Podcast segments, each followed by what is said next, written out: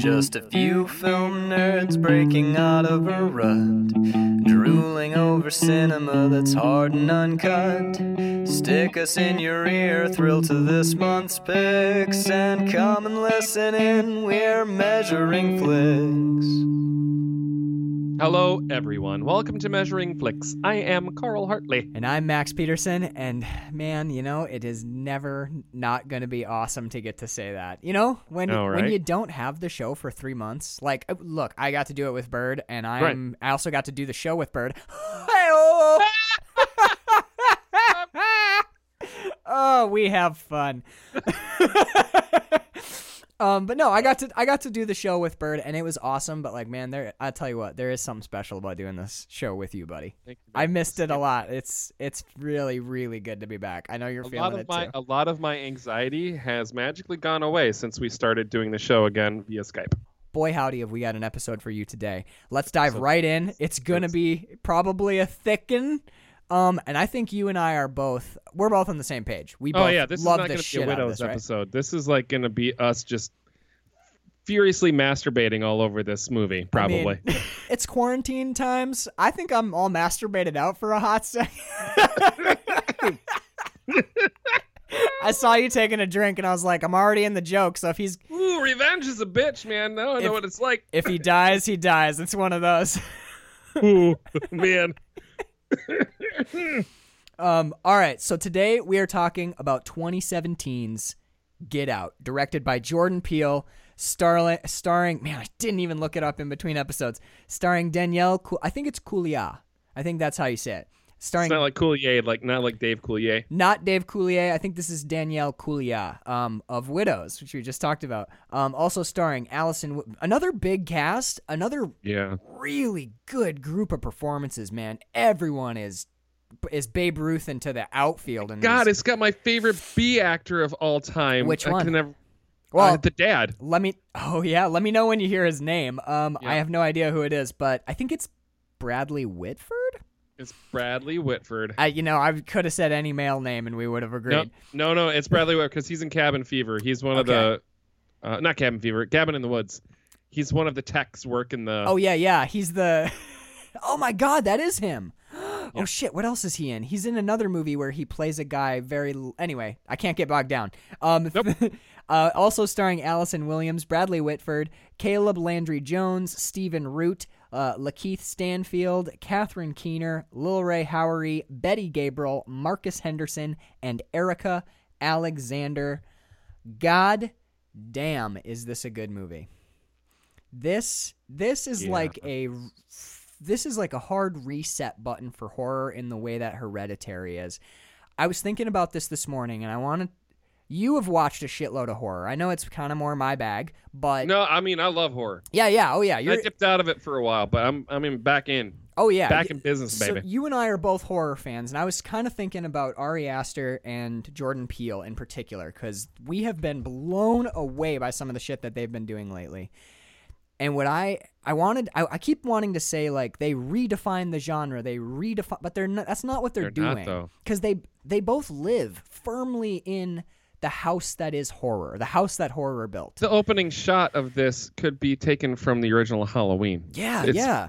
Th- They they know the They're genre. love letters to the genre, is what they are, and they're perfectly written love letters to the genre. but while adding to the genre. So the way that I, I think I'm gonna here's what I here's the best I can do right now is rather than genre redefining films or genre redefining directors who are who are really reinvigorating horror in a way that isn't. I mean, I would say that some of the best films, the most compelling films of the last five years, have all been horror films.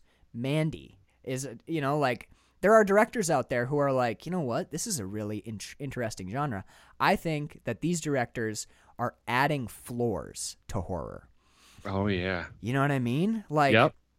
They're They're they're they're reconstructing floors that had been there but forgotten too, because this movie. definitely. I think if Alfred Hitchcock were to watch this flick, he'd be like, "That was quite a good movie. I- I enjoyed it." I totally agree. There's Vertigo shit here. I mean, because Hitchcock was considered a horror director back in his time. Right. Psycho, Vertigo, Birds.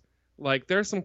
I mean, those are considered the the horrifying movies of their time. Right, right. And a lot of the things, a lot of the devices that he used in his in his movies went away in, in you get you get the shower scene a bunch. You take you you you you triple the amount of slasher and you take out the amazing shot composition and the building of tension and the character development. Right. For a long time, 70s, 80s, 90s, and the early 2000s, you have horror becomes slasher genre. Where I feel like now, with Ari Aster and Jordan Peele, we are bringing back that classic horror film that that that that uh, that Hitchcock was was famous for. I think one of the things I think Hitchcock is a really great ex, uh, a great example of this feel because I think what we're seeing a lot of uh, in Ari Aster and Jordan Peele is it, and the- very different films, Hereditary and Get Out. Yeah. Very different films, but they both have a couple things that horror used to have and lost. Yep. I, I think in a lot of ways, Psycho introduced us to like the bloody on-screen murder, and then every slasher after that was we got a photocopy of Psycho, and it was you know um off the top of my like uh, Halloween or Maniac or one of those where they're like they still have that thing or Don't Go in the House, which is a wildly underappreciated horror film. That's such a fucking awesome flick. Um, but like every slasher after that is a photocopy of the slasher that came before until you Yep. end up with Jason Takes Manhattan or you know like shit like that. Which love that it's like film. but making a copy of a copy of a copy of a copy. Yeah. The the 300th generation of that is totally I think, and this is going to sound dumb because it's it should be like the thing that you always go into a film with. But I think what what these directors, this this new wave of directors, is doing, they're in they're reinvigorating this genre with good writing, which. You, it's shocking how bad mm. the writing through like the 80s and 90s is, but they're bringing in good writing, compelling characters, an actual like utilitarian technical excellence to the cinematography. Like they're they're actually trying to make the shit look good again, trying to find artful. It's Yeah, yeah. incredible. But I think the thing that they've brought back that I've missed most from horror is dread. Jump scares are just like a penny a bushel, man. Like that's And the incredible thing is they don't leave them out. yeah, they still use the jump scares, There's only a couple of them, and each one of them work right? because Because there's only two of them, and because they've earned them by setting you up with all of this genuine dread and they're and anxiety. complete with an orchestra uh, with an orchestra sting, so they know that they're a jump scare. Oh yeah, they're again they're Like- aware they're aware of the tropes of the genre and they're using them, but they're using them well. Yes. dude it's like it's like rock and roll music is doing its thing and then Now jimmy page shows up all fucked up on heroin and he's like taking us into like the mixolydian modes and shit Yep. like this is a these these films these two in particular i think are real high watermarks for horror and uh, i think filmmakers in general. I think. yeah, Yeah. I think based on um based on this movie, we're gonna we're gonna keep watching Jordan Peele and Ari Aster flicks next month just because they're so goddamn good. All right, so we're gonna do this a little bit differently this time because I was introduced to this film by a patron and good buddy of mine, ours, Connor Sweeney. Mhm. Shout out to Connor. Um, he, uh, you weren't there. You had to leave, right? Yep. Yeah, so we were all hanging out one night, and Carl had to get out of there. He'd been, I think it was like you had fasted for like 27 days or I was something. I was were- on I was on like hour 47 of a, my first 48 hour fast. Yeah, so Carl was like, I'm gonna go home before I'm unable to drive a machine. And we're like, Yep. okay, yeah, dude, bye bye. And it was snowing like a motherfucker. Yeah, it was pretty pretty wild. Um, and Bird and I live closer, so Bird and I kept hanging out, and I think it was me and Bird and Connor all, and maybe yeah, I think Hannah was there too, and we all watched Get Out. And it was, dude. It was like it was like the time when Connor introduced us to Mandy. He's like, "You're gonna love this movie," and you're like, "I've seen a lot of, I've watched a lot of movies, man. You know, I'm sure this is gonna be fine and pretty good and stuff." And then you watch it, and you're like, "Fuck, Connor watches better movies than I do." no shit. that was my big takeaway. I'm like, Connor should be in charge of programming for measuring flicks. Yeah, I mean, like we gave David Rowney a month. We should probably just give the Sweenster a month too. Be like, you know, between the two of them, they should just write our whole season That's- out for us. it's not a bad idea. Be like, uh, David, you get a month. Connor, you get a month. Carl and I have just we basically We'll, given take- up. we'll, we'll keep our birthday months because you know tradition. Yeah, yeah, you know. and then I'll go be like, "Bird, pick my birthday month. I got nothing." um, so I when we decided to do this movie, um, when Bird and I decided to do this movie, um, I reached out to Connor. I was like, "Dude." Look, you introduced us to this, and I, I can't have you on the show like we did with Mandy. Um, I, I can barely have Carl on the show right now. So here's what I want to do, though. I want you to be a felt presence in this episode. So anything, just write me something. Write me your thoughts on the movie, your take, notes, fun facts, anything you want. G- shoot me an email, give me a document. I will read it on the show so that you can, you know, have your place in this because I would never would have discovered that. I probably wouldn't have watched this movie for five more years. I'd have gotten to it eventually, but Connor forced my hand, and now I'm a huge fucking Jordan Peele fan, and I've, Yep. I've renewed faith in horror. You know, like so I owe Connor a bit on this one. So we have a document from Connor. I'm gonna read it, and then Carl and I are gonna dive into our discussion. Is how we're gonna do this. So. I, I was, you know, I was like, I bet I can do a Connor Sweeney impression, but I don't know if I could do it for two pages. It would probably by the end of it, it would just be like, well, I can't think of a more. it just like it'd get real, real squirrely, real fast. I can do Connor for like short bursts. Right. All right. So, um, this is so here's Connor's thoughts on Get Out, which Connor loves this movie. Just get him on at some point, and he'll just tell you, he'll talk to you for two hours. So here's Connor. The moment I finished watching Get Out for the first time, I knew I had seen something truly special and unlike anything I had seen before. There's a reason this debut film from Jordan Peele won Best Original Screenplay at the 2018 Oscars. There was no other choice. It's just an undeniable piece of work. The script is one of the most tightly plotted stories I have ever had the pleasure of watching, and I maintain that this is one of the rare films without an ounce of fat on it, not a single wasted moment. Everything has meaning and is related to something else, and it all comes together in the end in an utterly satisfying way. Just to name a few examples of things that a first time watcher wouldn't necessarily catch until they've seen the complete film. Some of these I caught myself, and some I looked up. So I'll run you down a bullet list that he's given me here. These are this is mostly like the IMDb trivia type stuff. Cool, cool. The opening song, Sikiliza Kwa Wahenga, is in Swahili, and the translation means, Brother, run, listen to the elders, listen to the truth, run away, save yourself. Those are the lyrics. Yeah. I'm pretty sure that's one that Connor caught on his own. He was just like, oh, yeah, Sure. I know what those, I know those lyrics. Oh, by the way, before I go any further, if you haven't seen Get Out, remember we talked last week about widows, how there, there's lots of twists and turns, and you really, really, really shouldn't know what's coming if you want to enjoy this flick. Pause now. Yeah, get the fuck off of this show and go Get watch out. Get Out. Yeah, And watch Get Out. get out, spin Get Out, come back in. Yep. um, so I'll give you three seconds to stop. I'm not joking. If you're like doing the dishes, dry your hands, stop the episode, because Connor's going to spoil the whole movie for you in the following page and a half. All right, three, two, one. All right. Rose stopped the cop from seeing Chris's license, not because she felt it, he was being unjust, but because she didn't want him to be identified when he went missing. Yep.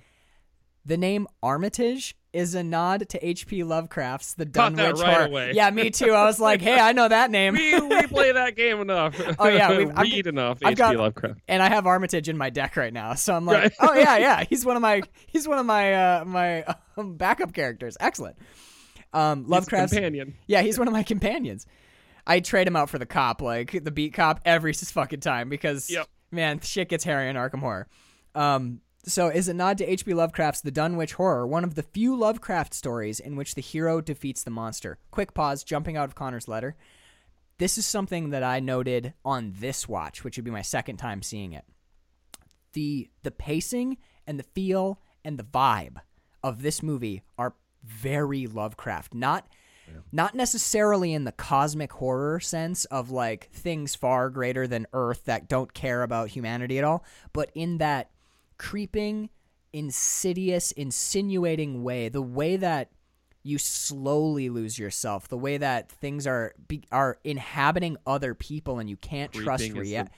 incredible way put. Yeah, so Creep. you can tell that Jordan Peele knows Lovecraft and has been influenced by the te- like the the timbre of his stories. That creeping dread is all over this movie. All right, back into Connor's letter. Dean Armitage mentions that the basement is sealed off due to black mold. The black people they abduct are being used as molds for the white people to enter as new bodies. All of Armitage's victims wear hats or wigs to cover their lobotomy scars. Dean tells the story of his dad losing to Jesse Owens at the Olympics and says he never got over it. Hence the reason he trains every night in his new body as Walter, attempting Oh, to beat fuck. Owens' record. That's why he's running. That's why he's Oh, running. Fuck. Oh, you know what? Jumping out of Connor's notes again. Sorry, Connor. um, that's another thing, like an overall arching note about both Jordan Peele and Ari Aster. Not to, I'm, I don't want to lump them together, but they just happen to release banging horror flicks like one year after the other. That's another thing that they are that is starting to be reintroduced into horror, which I'm fucking loving, which is surrealism. Like stuff that's just like do you know the term high strangeness? Yeah. It's just stuff that's just a little left of where it should be. why is this guy suddenly sprinting towards me in the middle of the night? Yeah, there's What just has a- happened? Yep, dude in pitch blackness just running right at the camera. You know, like that, or in in Hereditary, just like surreal angles, like mom appearing out of shadows and like swimming through the air. Yeah, the click. Anything that brings me closer to "Don't Hug Me, I'm Scared." Like, there's a reason that "Don't Hug Me, I'm Scared" is fucking terrifying. Yeah. it's that it's that shit is just not quite right you know I, I love adding that back in and this movie does that really well jumping back into connor's notes missy armitage controls her subjects using a teacup and a silver spoon the spoon being a metaphor for wealth and privilege which is used to control those of lesser social standing the deer is a metaphor for Chris's mother. I have a lot more on the deer than Connor does, but this is Connor's note. The deer is a metaphor for Chris's mother as he watches it die in the same way he watched her die, but his mo- which he didn't actually watch No. her die. Nope. But he finds out that that's how she died. But his mother, quote, helps to save the day when Chris kills Dean with the mounted deer antlers. I disagree with this note. We'll come back to it. I think the deer mean more than that. Rose also dies in the same way as Chris's mother, being hit by a car. Um, no, she dies by being shot. She gets shot in the gut. Yeah, Rose gets gut shot. Speaking of deer, Dean rants about how much he hates deer and bucks and how they are taking over the world, a metaphor for the black race. Black buck was a common slur used in post recreation America toward black men. I do also have a note about that. Chris, I actually have his whole monologue written down. Chris's cell phone camera momentarily allowing Andre to Uh, regain uh. control of his body. What's up? Oh. Are you good? Did I freeze? Oh, I was losing you for a hot second there. Okay, you got me Yeah, back. Yeah, yeah. Chris's cell phone You- camera. Yeah, you're good now. Chris's cell phone camera momentarily allowing Andre to regain control of his body is a nod to the recent prevalence of cell phone recordings of police brutality toward black people. To expand on that briefly, just because I, I don't know if I have a note written down on it, I was thinking about this more after I read Connor's note, but like not only the the the taking of the camera uh raises like the taking pictures of police brutality and and ma- taking videos of it has brought this to the national stage in in real life not in the movie. Um Right. and it's raised awareness of what's going on and in the movie it literally raises awareness to the point where black people it the, all of the black people who are being who have white have people's brains again? in their heads. Yeah. They regain their voice. They regain agency simply by being by being uh, like captured on film. By by their it, by injustices being captured on film gives them the agency to temporarily break back out of it. I absolutely love that note, and I hadn't thought of it till Connor pointed it out. Back in, a mind is a terrible thing to waste is said in the Armitage video explaining their scheme, and is also the slogan of the United Negro College Fund. The guests for the party all arrive in black cars and hope to be leaving in black bodies. The hmm. guests also hug the groundskeeper, Walter, as he is their friend and the actual host of the party. The bingo Right. game is a modern day slave auction. Rose, while eating cereal, separates the colored cereal from the white milk. Jeremy tells Chris that jujitsu isn't about strength, but strategically thinking three steps ahead of one's opponent. Later, Chris makes a note of Jeremy's repeated kicking of the door and uses that to stab him at the right moment in order to get through the door. So he applies the lessons of jujitsu. And finally, back to Connor. And my favorite one Chris, while trapped and on his way to becoming a slave in his own body, literally has to pick cotton from the chair to put in his ears to save Oh. his life. Fuck. Yeah. God damn it. Connor had while we were watching the movie the first time, it was the only moment where Connor like, well actually he pointed out some stuff as we were watching it until I think Hannah was like, "Stop it. Let them watch the movie." Right? But, yeah, he was doing like, that with Mandy a little bit too. that was that one moment where he's like he's like guys i just gotta say it. Did you notice? He's picking cotton. He's picking cotton out of the chair. This movie is a masterpiece. See there that was my connor sweeney. It's not bad. It's pretty close. It's not bad. It's, not, it's like Connor doing Connor. yeah it's like if connor was doing a, a connor peony impression. Right, exactly. um all right uh, he's got one more paragraph uh, I'm sure there are other things I missed, but that's a pretty good list, and it just goes to show how much thought and care Jordan Peele put into his screenplay. I can't think of a more appropriate film for the times we are living in, between the absolute epidemic of brutal police violence against the black community and the epidemic of, quote, woke white liberals desperately trying to self flagellate themselves into understanding the ways in which black people have struggled for centuries. See Mr. Armitage's comment that he would have voted for Obama a third time if he could. It's worth noting that the original ending to the film had the actual police show up and arrest Chris, but Peele ultimately decided that it was too dark for audiences after the rash of police killings of black people over the past few years. The intended feeling is maintained, though, because the second you see the flash of the cop car's lights, when Chris is strangling Rose, you think it's over for him, because we all know what happens to a black man who even has the appearance of doing harm to a white woman in America. This film is a deft and essential commentary on today's society, and I honestly can't believe something so perfect got made. Love, Sween Peen Love Machine. Sween Peen The Love Sween Machine. Peen Love Machine, dude. Um, Very well said, Mr. Sweeney. yeah, so uh, you can send us an email at measuringflixpodcast at gmail.com. Carl and I are getting out of here. That's, uh, that's Yep, that's the episode. we can't do it any better than that.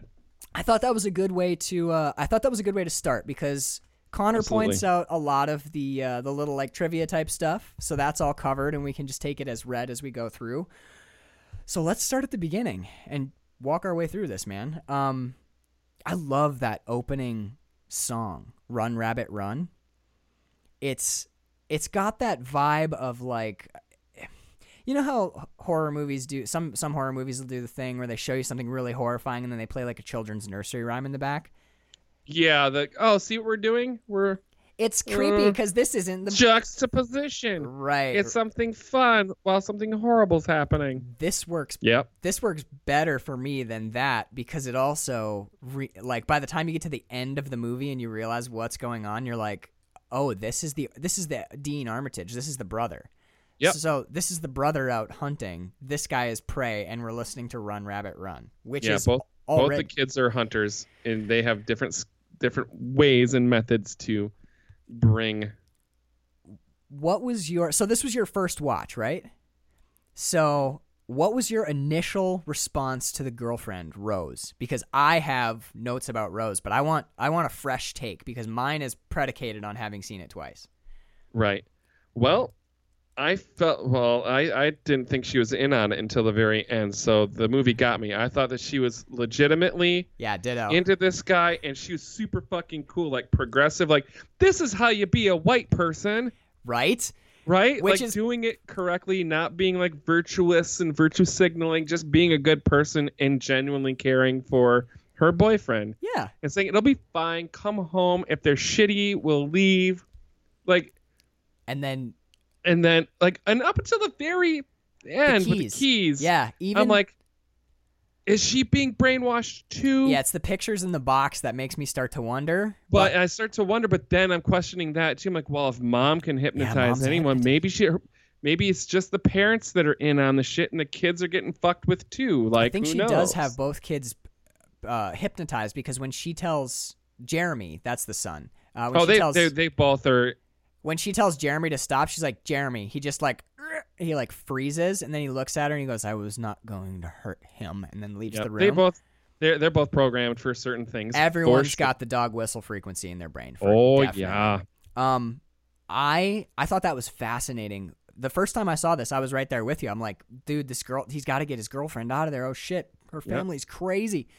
And I wonder what it means. I wonder what it means that all the way through the movie, we feel like this is it. Oh, she's a she's an ally. What a, this is like like you just said. Like this, this, is white how, woman couldn't possibly be a bad person right or like like oh look at she's standing up for hi- it makes you question the motives it makes you Mhm. all of the all these behaviors that we see and applaud you kind of have to give them a second pass after you watch this movie because you're like she she was she was doing everything right and then we find out at the end that at her core it this is all just like this elaborate ploy to keep black people subjugate to keep in a way like keep black people subjugated her family literally has slaves this is like the most intense form of slavery ever it's Yep. It's Well, wild. Yeah, you're, that you're taking their body literally. yeah. Like, so, so this is one. Actually, it is. It's a. It is a perfect metaphor for the removal of agency. Is what it is. You have no agency left. You you don't even have your own brain. Um, my that was the one thing I noticed about this movie is watching it a second time doesn't work quite as well as the first time because right out the gate you hate the girlfriend. yep. There's there's like, fuck you. yeah, there's bitch." there's no way around it, man. When I see when you see her like looking over the pastries, like, mm, what pastry am I gonna get? You're like, fuck you. When she comes over and she's like, and she's doing the cute girlfriend thing, I remember liking her as a character. Yep. But once you see the movie, Kind of adored her actually. Yeah. really liked the two of them together. Like there's a lot of they yeah. seem like a good couple. You're way into her. You're like, yeah, yeah, this is great. She's so great. But then the second time you watch the movie, you're like, don't fall for it. Don't get in the car. No shit. Yep. um you you notice more of the like the trivia bits but that is one thing about this movie where on repeated watchings you're not you can't ever experience a first watch of this ever again. It's one of those. No, that's cra- yeah. you know um uh, you pick up a lot more stuff too where she, when he asks like do they know that i'm black? And she's like well no you know um you know no they don't know but they're not going to care. They are not racist. And right before that she says that he is the first black guy she's ever dated. And that seems like you know such a it, the first time you see it, you're like, oh yeah, you, like good, right on, cool, and you just take it at face value. And then when you see the box and you realize that that's probably something she said to all of the black people that she's dated in order to get them back to her house.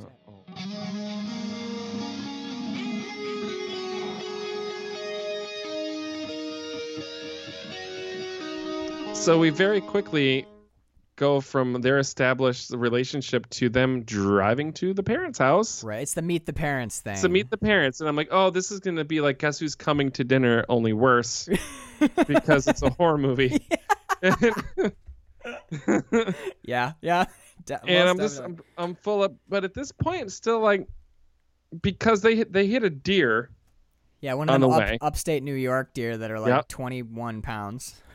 yeah no it looked like did they hit a bird Yeah, it's like, oh man, they hit a, a turkey. flying squirrel what the Right. fuck and then it's like oh no they hit a deer okay but um but yeah so that's where we get that whole the interaction with um with with her and the police and Right. the police officer asking him for his ID. He's like, "Let me see your license." He's like, "Well, I got a state ID," and he's happy to show it because that's what you do if you don't want to get in trouble. And yeah, that's that. I she stands up for him. That's a note She's- that I think is important too. Is he immediately? He's like, "No problem at all, officer. Let me just get my papers, and I'm gonna go slow. And here's my hands." Like the way that he reacts to that is like, "I'm not gonna make And any." he's very submissive about it.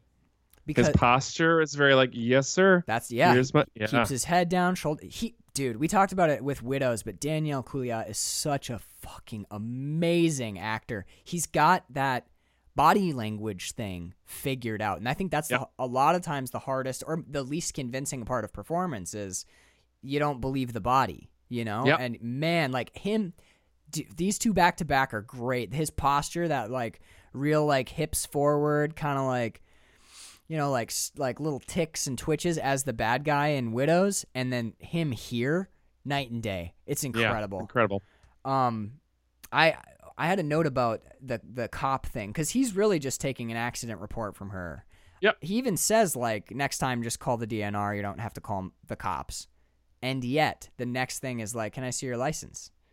And he, he really is like you know he does technically have the the right to ask for identification during any traffic incident like that's a Mhm. thing but he's there's no reason for him to do this he wouldn't have done this if it's true. Like it, w- he wouldn't have done Nope. this if uh if you know. Because it's a DNR call in the first place. Yeah, He just stated it. yeah. He's like, yeah, well, we don't even really need cops for this. Just But, call uh, animal control. It's you, fine. black man, give me your ID. And she stands up for him, and it it is. I remember the first time I saw this, I was like, fuck yeah, standing up for your boyfriend and Right. Using your privilege to like yeah, using your privilege to shield Chris from this injustice. But Yep.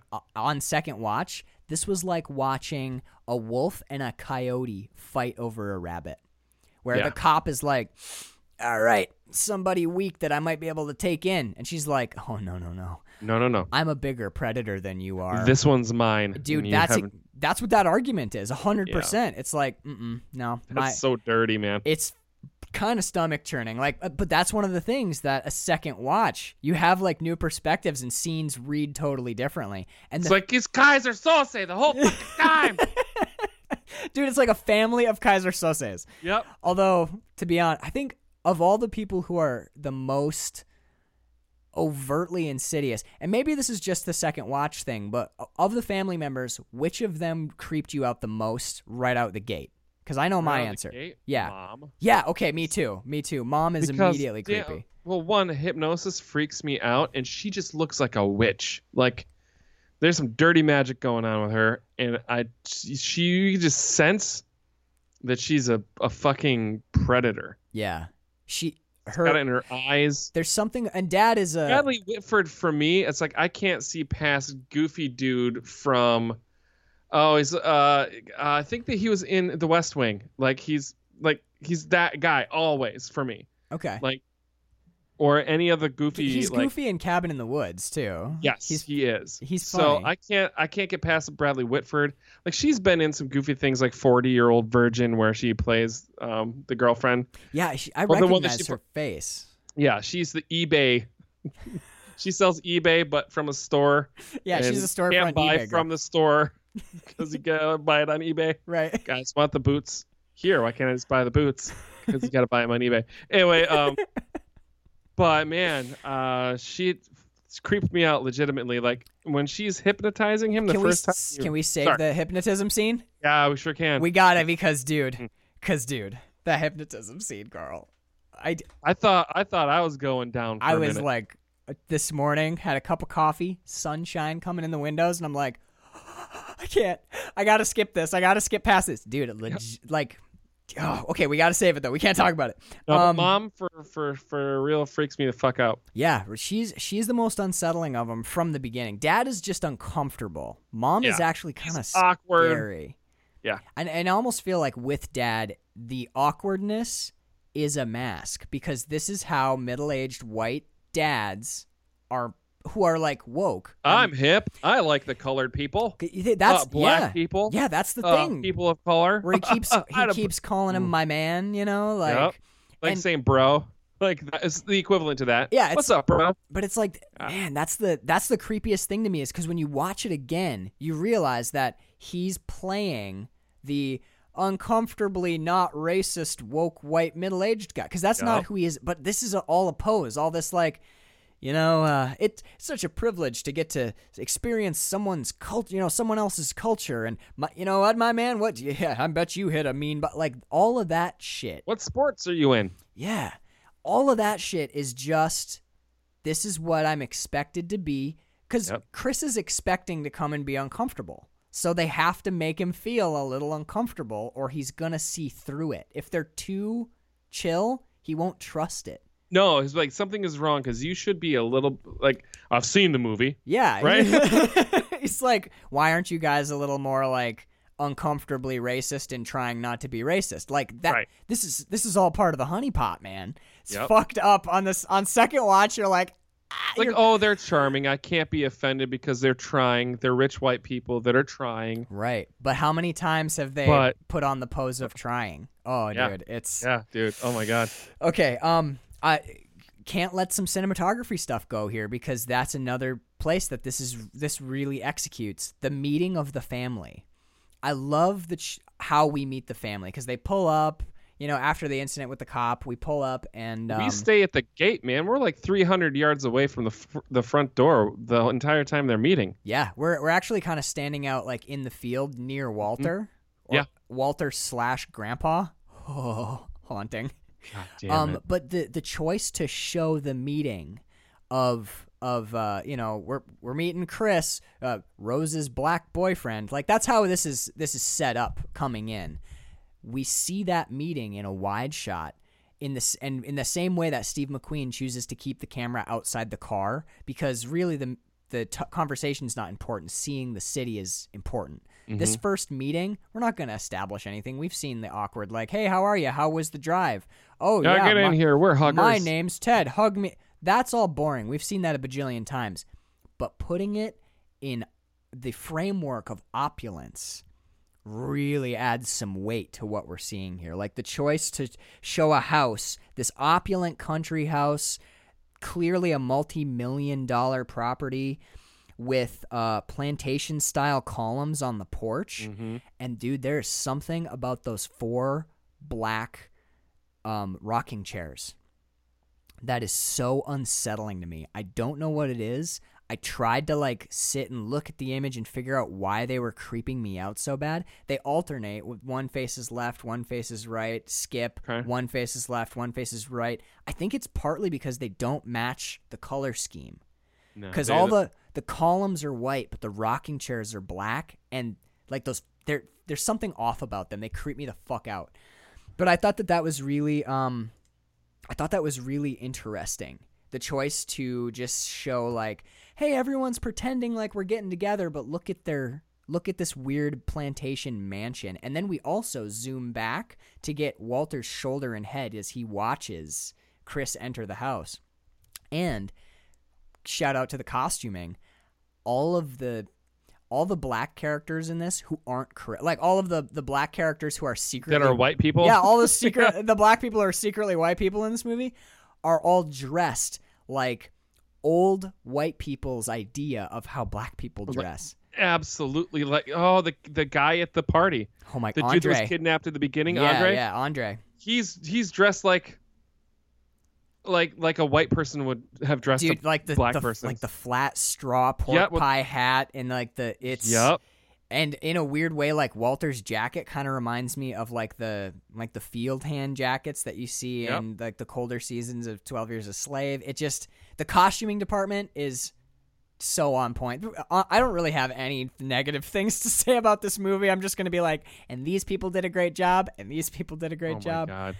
but man it's it's so they get into the house. And they all sit down and we're doing the like you know uh, oh we hit a deer. It it really like frucked us out you know? You got frucked. Well what a cute wordplay. And they're talking about just hitting a deer and we're being charming and funny. And then once everyone's seated dad says um oh god dad says you know what i say? Um i say one down a couple hundred thousand to go. And everyone laughs because Mhm. he's talking about deer but let me just read his monologue and i'll let you fill in some different words in your own mind you know what I say? I say one down, a couple hundred thousand to go. I don't mean to get on my high horse, but I'm telling you, I do not like the deer. I'm sick of it. They're taking over. They're like rats. They're destroying the ecosystem. I see a dead deer on the side of the road. I think to myself, that's a start. And we've already, at this point in the film, associated Chris's mom with the deer. Now, Connor thinks that I- mean, I can't obviously speak entirely for Connor, but I, as I understand it, Connor thinks that the deer are specifically a reference to Chris's mother. Yeah, I think they're both that and I think that deer. analogous to Yeah. black people. yeah, that's what I think too. I think deer in it in general in this movie are an overarching metaphor just for black people, and I think that Absolutely. I think this monologue is where that is really firmly established for me, especially with the um. There's that bit where in the end when we're watching the coagulate video, the or coagula, be- Coagula, behold the coagula. yeah, behold the coagula, and he looks up, and Chris looks up, and it's a deer head mounted on the wall. And that's like that's legitimately what they're doing is they're putting their brains inside black people's heads so that white people can walk around in black people's bodies. That's the premise of this film. I fucking told you to not listen to it if you hadn't seen it. Gave you fair warning. You wanted to keep doing the You're fucking like, dishes. How You're like, many more? They're not gonna do themselves if I step away. I will come back and I'll have a, a whole tub full of cold water and stinky dishes. And look, it's Corona season. We can't just be wasting soap, man. I get it. Nope. But we did warn you. So, yeah, you want to talk about like a twist? Holy shit, this movie like really goes left on you in the very end. It goes Shyamalan's like, oh, that's how you do it. Yeah, he's like, Okay. ooh, haven't pulled one off like that in a bit. Dude, this is a definite like make Shyamalan jealous as fuck. I'm coming around on him, by the way. I've been watching some Shyamalan movies. I'm an apologist. I like him. I I I even kind of like the happening. I do too. I I've Fuck. said that for years. It's it's one of those so bad it's good movies. That is Yep. a guilty I pleasure that's piece a of shit. that's a Carl has a fever. He's homesick from school. Watch the happening kind of a kind of a flick. My go-to for the happening is like, okay, uh, we just got back from Loom. I don't really know how strong this chocolate bar is. Oops, I accidentally ate one b- bit too much. Better Yeah. throw on the happening, because Mark Wahlberg just is so flat that there's nothing to, there's nothing Nope. to even grab onto. It's like wallpaper to go back to Widows.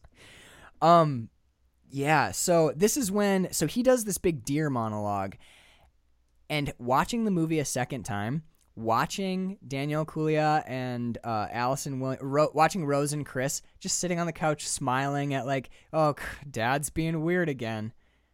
Knowing what the metaphor that's at work here is makes every the movie gets scarier the Mhm. second time you watch it, but it's more unnerving the It's like the first time you watch it. Yeah, Makes it worse, right? it, it's like the difference between like terror and horror. Yeah. The first time you watch it, it's terrifying. It's like it's scary and you're not sure what's going on. You feel like you're you don't have any footing the whole time. The second time you watch it, horror. You're horrified because you know what everything means and you're like, fuck. Fuck. It's like watching someone walk further and further down into a basement they shouldn't be in. Which is literally the end of the movie. God But, um, literally the end of Literally the end of the movie. God damn it. So we get some of like the awkward dad shit, and then we're introduced to we we need the whole family. There's a brother that they talk about. Um, Jeremy. Oh yeah, he wanted to be just like his old man, get into the medical field. He's at school now, and you'll you'll meet him. Jeremy is in the me- in the sense of he's in the medical field. He's also like we see him assisting. He's going to be dad's Mhm. assistant in the end. Like He's following his footsteps wants in be a very real way. In this Yeah. in this particular instance. family. Yeah. Fa- he's doing family business type stuff. Yeah. Um, he's. What did you think of? Okay, so now now we're gonna play the game again, where I watched it a second time and you got to see it one the first time. What do you think of Jeremy when you first meet Jeremy? Fucking hate him. He he's a piece of shit, right? He's a piece of shit, and he's not hiding that he's a piece of shit. And he's also playing with with Chris a little bit because he knows what his future holds. Yeah. And so he's not being he's just being a shit and playing with him. Well, And he would have anyway. And he's I have a theory about why he's particularly such a shit. He, he it's a comment he makes at dinner. He's like, with your with your build, your genetics, if you trained, if you really got down to training, none of this pussyfooting around, you could be a beast. He he wants Chris's body. Yep. So him getting drunk and him being sullen at the bingo match and all of this all this like him pouting is because he knows that he this his body is not for him. And mm-hmm. if only he weren't limited by his body, he'd be such a jujitsu monster.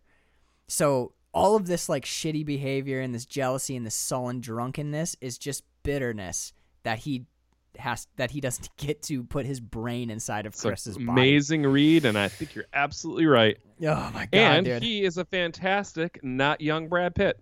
that was a, yeah this was a really good um i like the performance because of how much i hate i hate jeremy like Yep. even on Can't stand him. he's so he's just so sweaty and intense and he's just he's got that like like that unhinged you know that we were talking about him in the last episode but he's got that young gary oldman level of like o- or the kid um the stoner kid from hereditary while we're talking about movies like this you get a sense that like this human, even the actor, might be like a little A little bit shitty. like no, not sh- well, not shitty, but like maybe a little bit off. Like maybe oh they're yeah, there's you get the sense that legitimately something wrong with them. Yeah. yeah, like his intensity when he gets up to like go like play fight, you know, like I'm gonna put you in a headlock or whatever. When he, you, it feels genuinely dangerous. It, It feels does. like this guy could be a dangerous element, and he to get that like animal fear across in a performance is a tricky thing to do. So like, mad props to this scummy asshole. Um, I, I He's really doing like. it on many levels. I mean, the the the amount of of work going into performance from the parents yeah, and the kids, everyone that's like in on it, they're they're reacting to the situation that we are aware of, right. but they're also reacting to the situation that they are aware of. Yeah, yeah. Ev- Both being the same, happening at the same time, and it reads differently depending on what amount of knowledge you have. Yeah, get ready for your second watch of this. Um, watch characters giving each other glances and looking God at each other. Facial damn expressions all mean something different the second time through. There's so many times in this where Rose will like look over at her mom, and in the first time you're like, I can't believe Dad's saying that. The second time it's like like looking over like dad's gonna give it away or are we doing it now or like her look means something different on this on second watch Fucking brilliant, man. one of my God favorite damn it. things about the scene with Jeremy at dinner is when they get back up to the bedroom. Rose is she's doing that thing that we loved the first time through the movie, where she's like, "He was gonna put I'm you in- so embarrassed. From, like mom being rude to to um shit what's her name Georgina mom being rude to Georgina what was that about and all this dad's my man stuff and you know she's being like politely outraged on his behalf and Chris is just like I told you because he knew this was gonna happen because this is his And she's like, "We can go if you want to. It's fine. We can." Right. dude and when she says that you're just like fucking go go man she just uh, it wouldn't have mattered but um Nope. Oh, it would not have. They would have got him at the door and be like, "We're doing it the hard way. We're not gonna. We're doing it Yeah. quicker. Um, I love the bit where where she says he was gonna put you in a fucking headlock. As soon as she said that, I, you remember mom at the dinner where she goes Jeremy, and he freezes in that really unnatural way, and you can see him like struggle a bit, and then he looks at her and he goes, "I wasn't gonna hurt him," and leaves. Mom literally put Jeremy in a headlock to prevent Yep. him from putting Chris in a headlock. put him through the floor. My f- yeah, my favorite part about that is I think that this is I think this actually is a meaningful moment. I think this is Jordan Peele pointing out, look, violence, there's two methods of capturing black people and bringing them the, to the house. Violence, Jeremy is the violent oppressor. He goes out and, and physically forces black people into this position of subjugation. Rose does it a different way. She goes out and she she sympathizes, and I can't believe about the injustice, and it's pretty words, and it's literally um, wooing. They she woos them into a position of uh, to a compromised position, and I think this is important. I think this is Jordan Peele showing like this. These are both methods. These are both things that can be harmful to the black community. These are ways that we get sucked in and suckered in and victimized. And in this instance, we see that psychological games, like the mind stuff that mom is doing, is more powerful than the violence. We react to the violence because it's scary, but the more insidious thing that's happening here Man, is all psychology. when it comes to that hypnotist shit, that getting in someone's head, that for me is is more terrifying than any slasher shit. Like it, that is when she's when she's okay. We we haven't gotten there Let- yet. you know what? We're there. Let's talk about because the right. next thing is he goes out for a. He has that weird dream about the deer, smoke. and he goes out for a smoke. Grandpa runs fucking makes him. you shit your pants by running straight at the camera in the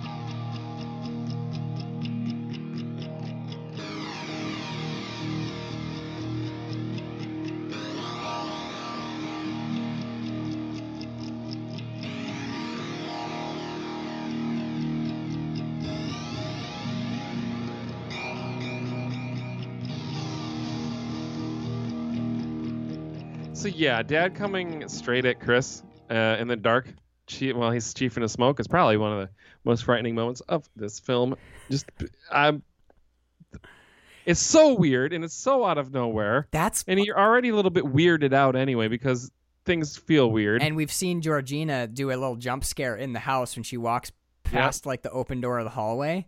That's pretty fucking scary. You're right though, like the weirdness of Grandpa just running, trying to beat Jesse Owens this best time. But like Grandpa just running out of the darkness, scary as fuck. yep. Um, so he comes back inside. He's rattled. You know, Georgina's being weird in the window. Fucking Grandpa's running around in the dark. He's like, "Yeah, I'm." We get a good evening. He's like, "I'm going back in," and we get the moment of like, click, the light turns on. You know that I've been I've been waiting for you. Please step into my dude. To my parlor. I'll just say it up top. I genuinely think that the this hypnosis scene is one of the most perfect examples of like dialogue, sound design, subdued Pace, camera work, pacing, pacing. everything. The, the it ma- this scene is so scary. This scene is scary in a way that hasn't existed in in horror movies for a while. I meant it when I said that when she says now fall through the floor, I for a hot second thought I was going down with him yeah, it's because of the the with the T and then you realize about the same time he re- realizes what she's fucking doing with it right. because they talk about the pocket watch Yeah, and she's already stirring the tea we and then use- you put it together while he puts it together. Oh, she's already hypnotizing me Yeah. right now with stirring the tea. oh my god the moment when she she like looks by the way i would like to shout out because she does often just play like the the b-roll funny like what the whatever, yeah. catherine keener it's like the same thing when oh god i can't remember her name now which is horrible but the when we first watched hereditary and we were like i can't even believe how good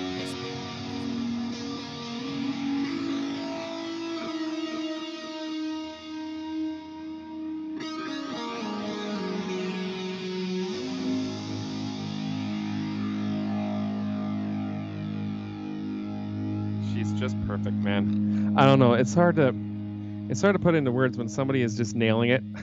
you know Yeah, what I mean? Like i do know what you mean When- it's it's the she's this is that thing where i can't see your face sorry No, um, it's all right. It's that thing where she asks a question the moment before she looks up to meet his eyes. She's looking down and she says, "So, how are you feeling now?" Pause, look up at him. It's it's mm-hmm. it's little moments like that. It's the sl- it's the way it's you were talking about hypnotism earlier and how it freaks you the fuck out. And I think part of what freaks me out about it is the measured tones, every sound, every cadence of her voice is designed to lull him further Yep. and further into a state. Everything is like she even says you are getting sleepy and she's saying it as like a, a kind of a fun little thing because they're talking loosely about hypnotism yeah, like like you expect me to say but that is part of the whole thing is she says you're getting sleepy She says it as like a parody, or he's like, "Oh, Yep. what? You, you yeah, yeah." I know. She's like, "Aren't you? cu- You curious about how the process works?" And he goes, "What? You like you wave a watch in front of me?" And she smiles, and she's like, huh, oh, "Yeah, you're getting sleepy." You know, like, "Oh yeah, that's part of it. That's, but that's part the of it." beginning of it Yeah. yeah You're getting sleepy. She hits him with the word. Oh my god, man. Like I think Connor's right. I think that this is probably like among the tightest scripts. We were shouting out like how intricate Widows is. I'm going to go ahead and say I think that Get Out is like four levels of intricacy further than fucking Widows is. It has to be, Dude, I e- mean, it's when anytime you deal with like the mental side of things, Oh like yeah. Every you've got to be dialogue, so tight, or it doesn't make sense. Yeah, 100%. or you don't buy it. Uh, every line of dialogue, every every think about this, every performance that we see who is not Chris basically is a double performance. Yep. Everyone has to act two meanings at all times and make it work. And that also means that every line of dialogue in this script, which was written by Jordan Peele, has to mean has to have two meanings. This is like this is almost so so brainy and so intricate that it makes me want to just like throw up my hands and scream. It's so fucking good, man. Ugh. I think Um, that's now one of my one of my most uh, this the this line of dialogue is now for me one of the most frightening lines of dialogue ever is now sink into the floor sink yeah, it's when when she goes, "How do you feel now?" and he goes, "I can't move. Why can't I move?" And she goes, "You're paralyzed, like you were paralyzed that night." She's she's still mm-hmm. not overtly acknowledging the fact that she's hypnotized him. It's she's maintaining this facade of conversation, like Yep. you're paralyzed, just like you were paralyzed the night that your mother died. Like, and he meanwhile he's like, "What the fuck are you doing to me? Something is very to me?" wrong." And she just keeps on with the conversational.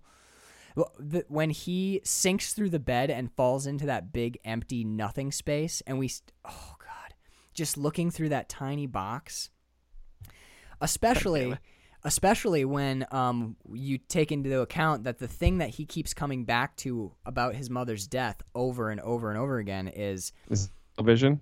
she, well, yeah, I was just watching TV. I was just watching TV, and here we are looking at a little screen surrounded by blackness, Mm-hmm. and that is basically his hell. And I think that's why It's he, his dark space or what they call it? Yeah, uh, the the submerged place or the sunken place.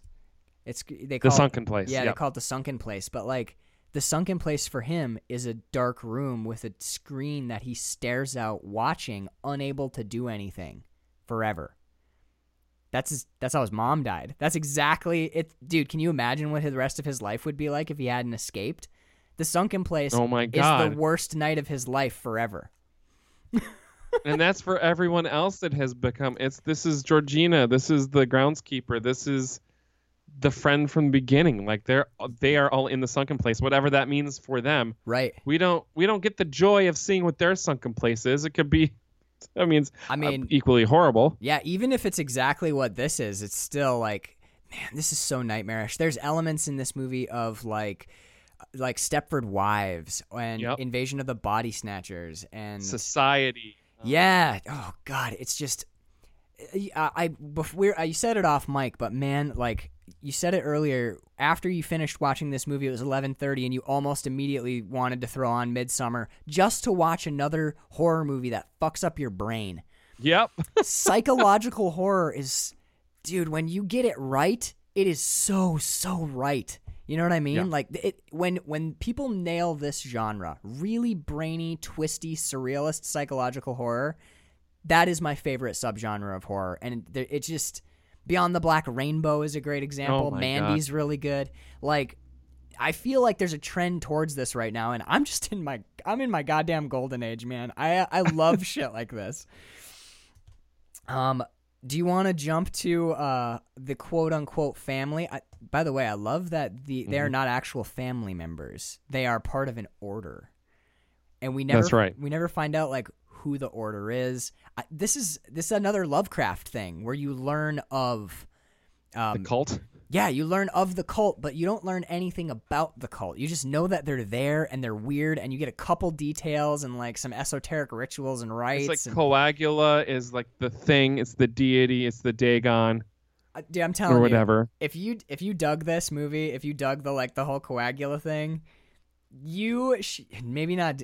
I mean, there's nothing that bad in it. Danielle could watch it too, but you guys should watch Beyond the Black Rainbow. It's got like the here comes a screen. Is that the uh, the- Mandy dude? Yeah, it's the it's Panos Cod- Cosmatos' first film. Um, it's like '80s surrealist science fiction horror at its best. Very slow burn, but in the best way. You know what I'm saying? Um, Oh, yeah. So let's talk about the the members of the society. It's the, the big family get together. It's like you think it's gonna be a weekend barbecue, and it's a slave auction. Yep. oh it's my li- uh, god, it's such a fucked up. literally movie. what it is. It's a silent slave auction. a silent slave auction. Um, what about all of them? Like, at you, you realize that they're all asking him. I I love this because the questions they're asking They're him. sussing him up. They're they're testing the meat, man. Yeah. Oh yeah. It's gross. Eh, that's what they're doing.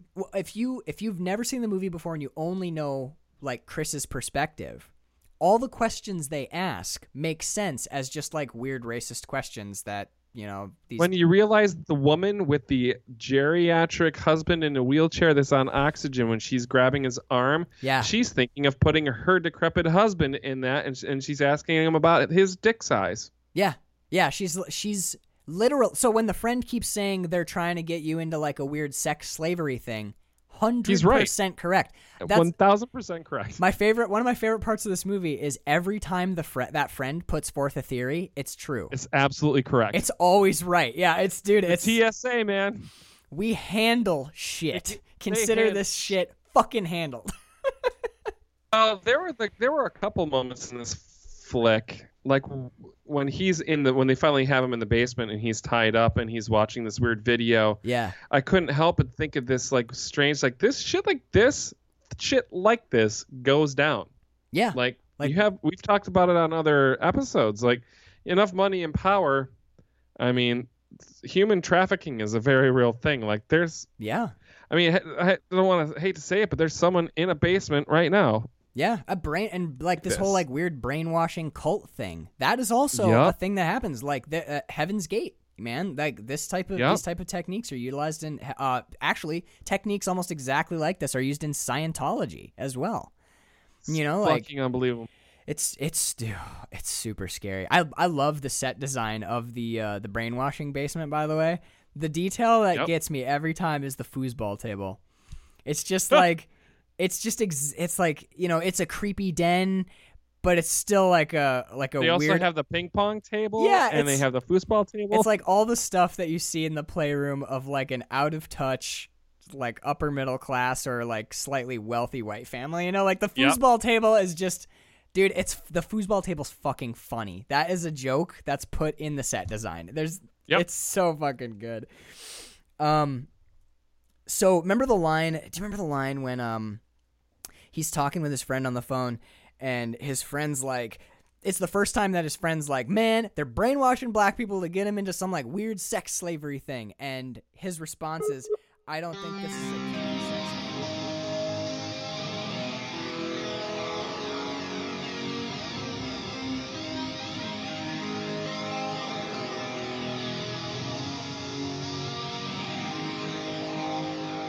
Hi there, listeners. You probably just heard like a dial tone or like a record scratch or like a guitar or something, something. Um, Cow mooing something. yeah, so it's been uh since the last sentence you heard, it's been about three hours. Yep. Shit was crashing and bugging out and being bad. So and Carl had to go get his Jeep from the uh, from the shop. So we took a little doop time out. Carl went and got his Jeep, picked up D from work. I went for a two mile or one and a half mile run. I was about to lie and self aggrandize, but no. it was really more like limping for a mile and a half.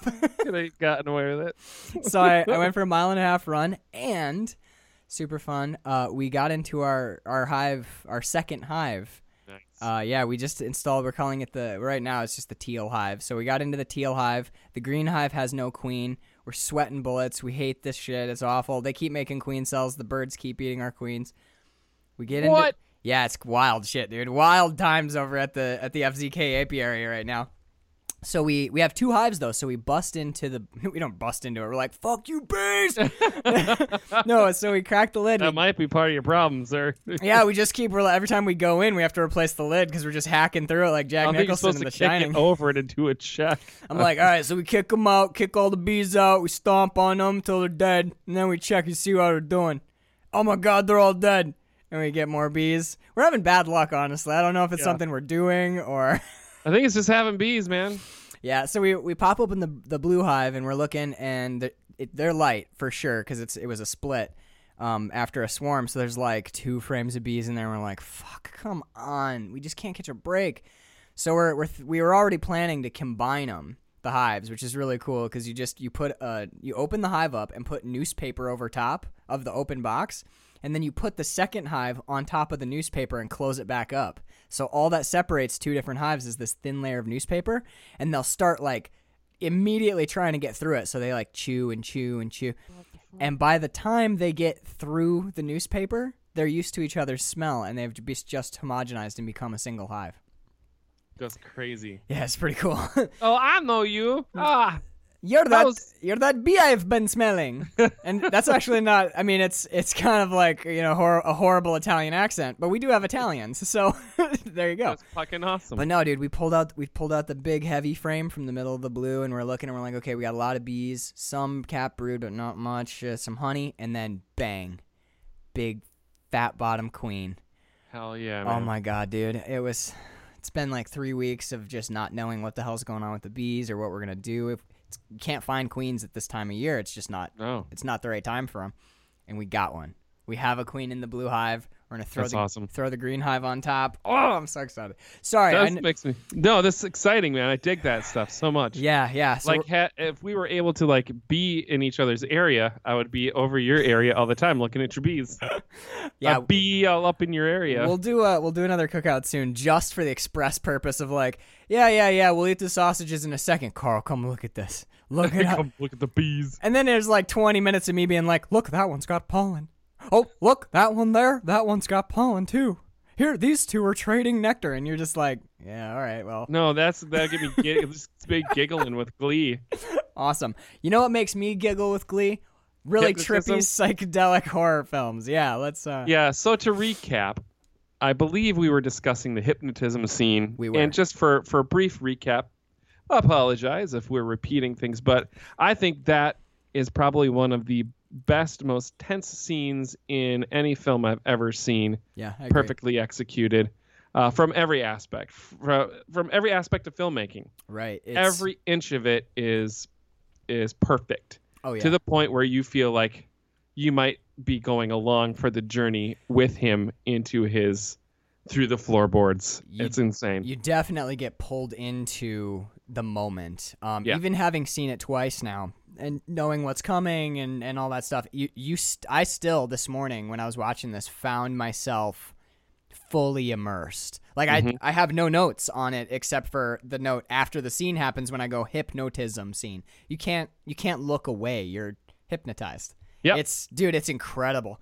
The uh the small acting moments like watching Daniel Kaluuya start to cry while still you can see that Not something quite. really something really profoundly wrong is happening in his brain and he is kind of aware of it but he's losing the edges and his perspective is shrinking and shrinking and eventually there's a point where he can't move except for to twitch his fingers and he's Oh my God. crying and and I love the sort of counterpoint to that with Catherine Keener's performance which is just this beautiful understated Still, so much so still my favorite part of her perf- my favorite bit of her performance is delivering lines and then making eye contact saying Mhm. something and then moving not ever giving him more than really like one thing to focus on at a time reducing his stimuli down to just that focal the sound of the spoon it's it's a its sound design is incredible because that spoon is once she really gets it going, it's always there, but it's so Mhm. low in the mix that it's not distracting. It just becomes like part it becomes part of of your world for those couple of minutes of that scene. It's you're right, man. It really is a terrifying scene. Yep. And uh, I, saw well, Perfect. until, you know, sink into the floor. You're right. That and then there's a second sink. It's a because he goes no. He's like no no no no no, and then she goes sink, that and that's when he like I, I think fully part of- through the floor, just insane. in a weird way, that sink into the floor is a jump scare because it's such a violation of the like. and it comes out of nowhere. yeah, there's this It's like not, there's not those aren't words that you would expect to hear together. It's like hand me that piano, right. or those words don't belong together. yeah, like uh, you know, like uh, get the pickles in the jam or something. I don't know. Like, yeah, exactly. It's just what I what I really liked about that moment is everything up until then, even when she's saying things like "How do you feel now?" and he's like, "I can't move. Why can't I move?" and she's like, "You're paralyzed, just like you were paralyzed that day when your mother." Everything is like a conversation where they're not acknowledging what's happening until all of a sudden you get sink into the floor, and it's just so out of nowhere that you start. In it's dude, it's so good.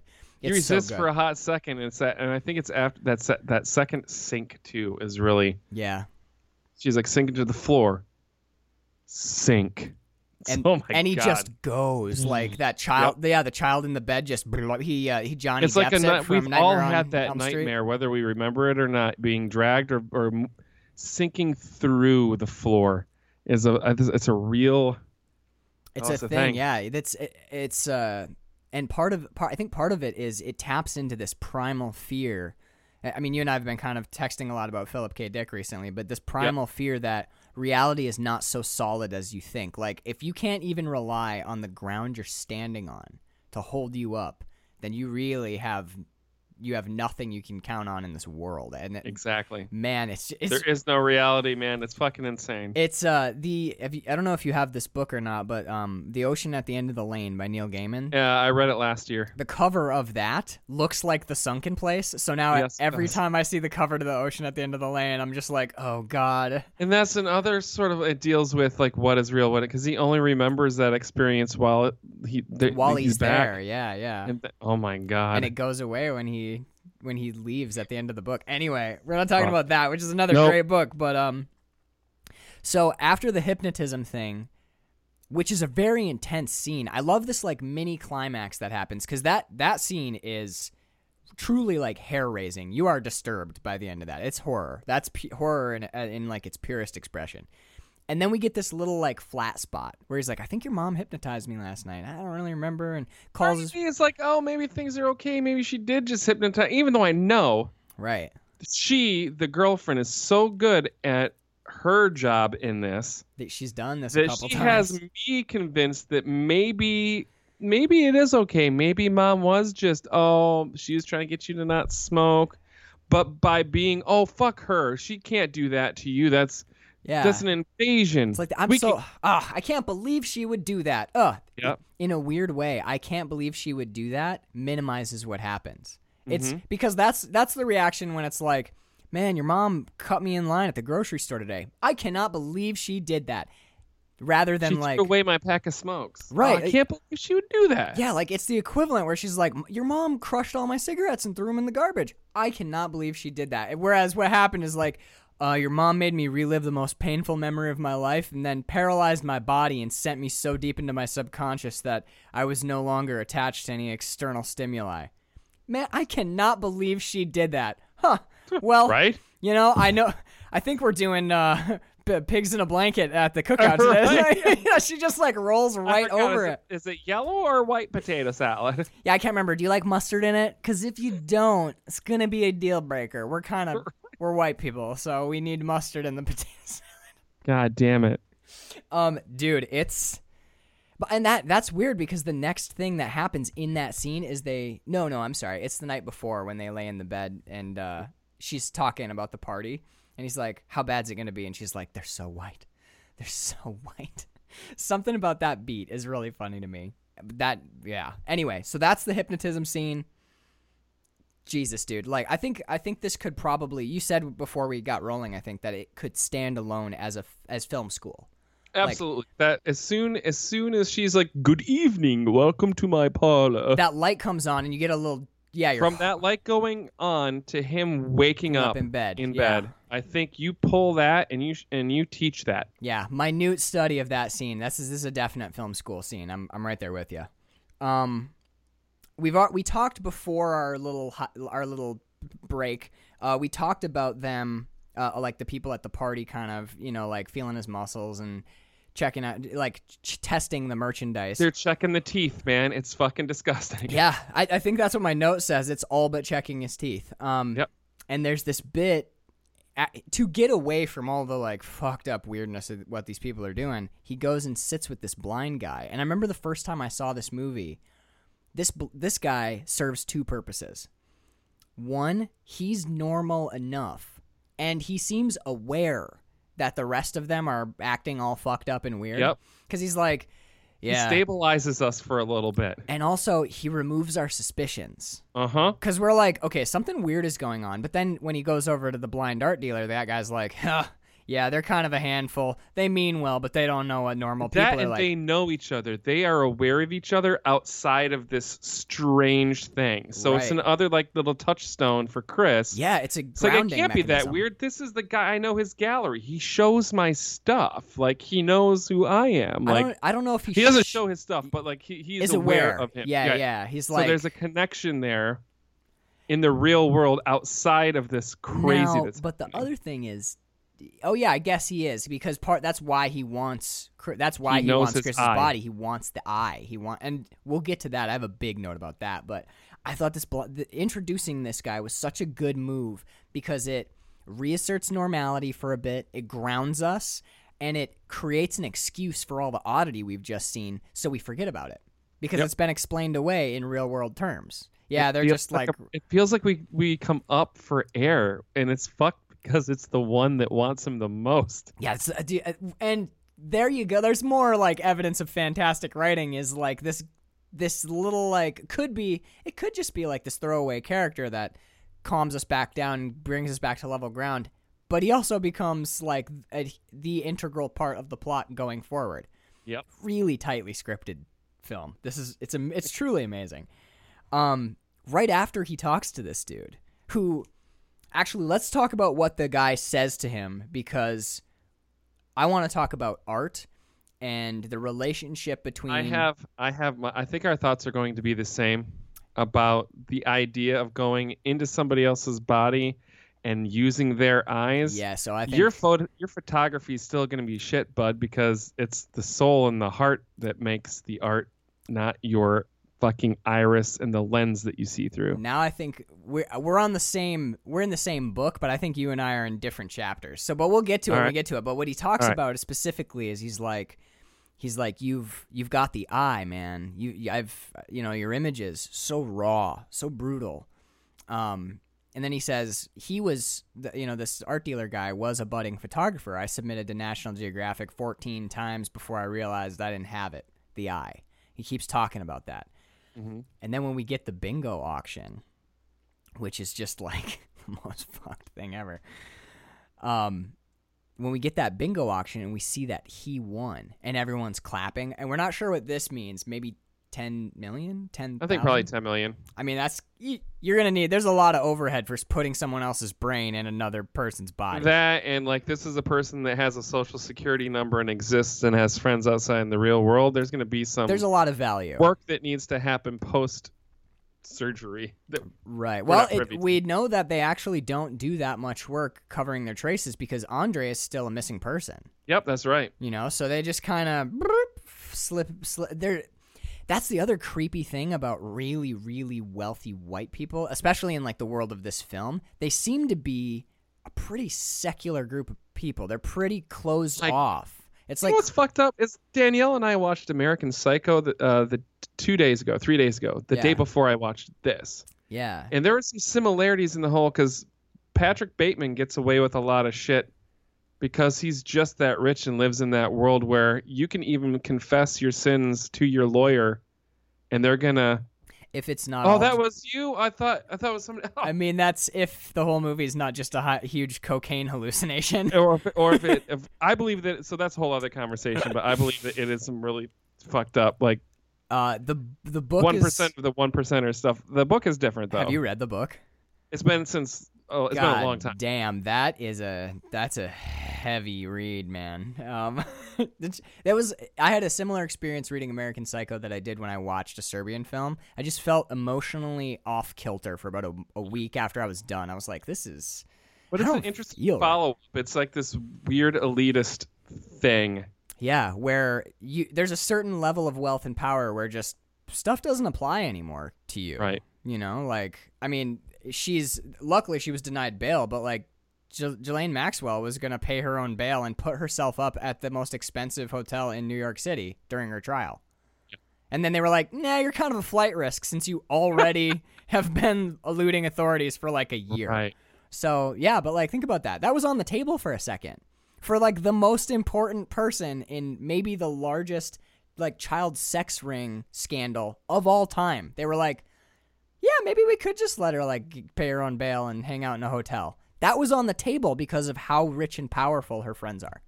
She would never be found again. No, that that'd be the yeah, or I mean she'd she'd, Or she'd be be, like found. yeah, she'd show up in a river or she would just disappear off the face of the earth. Where do they keep finding rope?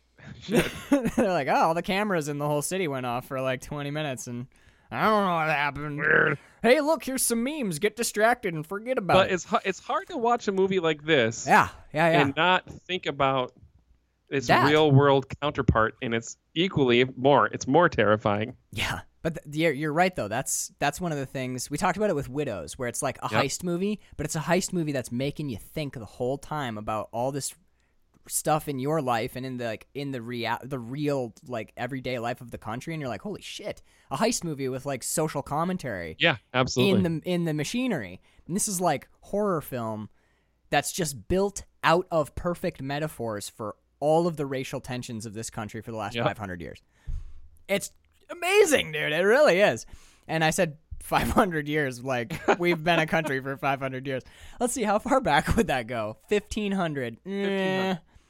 I mean, you know what yeah let's just let that stand because I mean, 500 year history of america I think you pretty much doubled it though. That's okay. i did yeah yeah yeah yeah look i'm sure there was bad shit going on here 500 years ago you know like Oh yeah. all sorts of there's a thousand years ago carl there was no, 20000 years ago carl there's tectonic plates colliding just conflict Wow.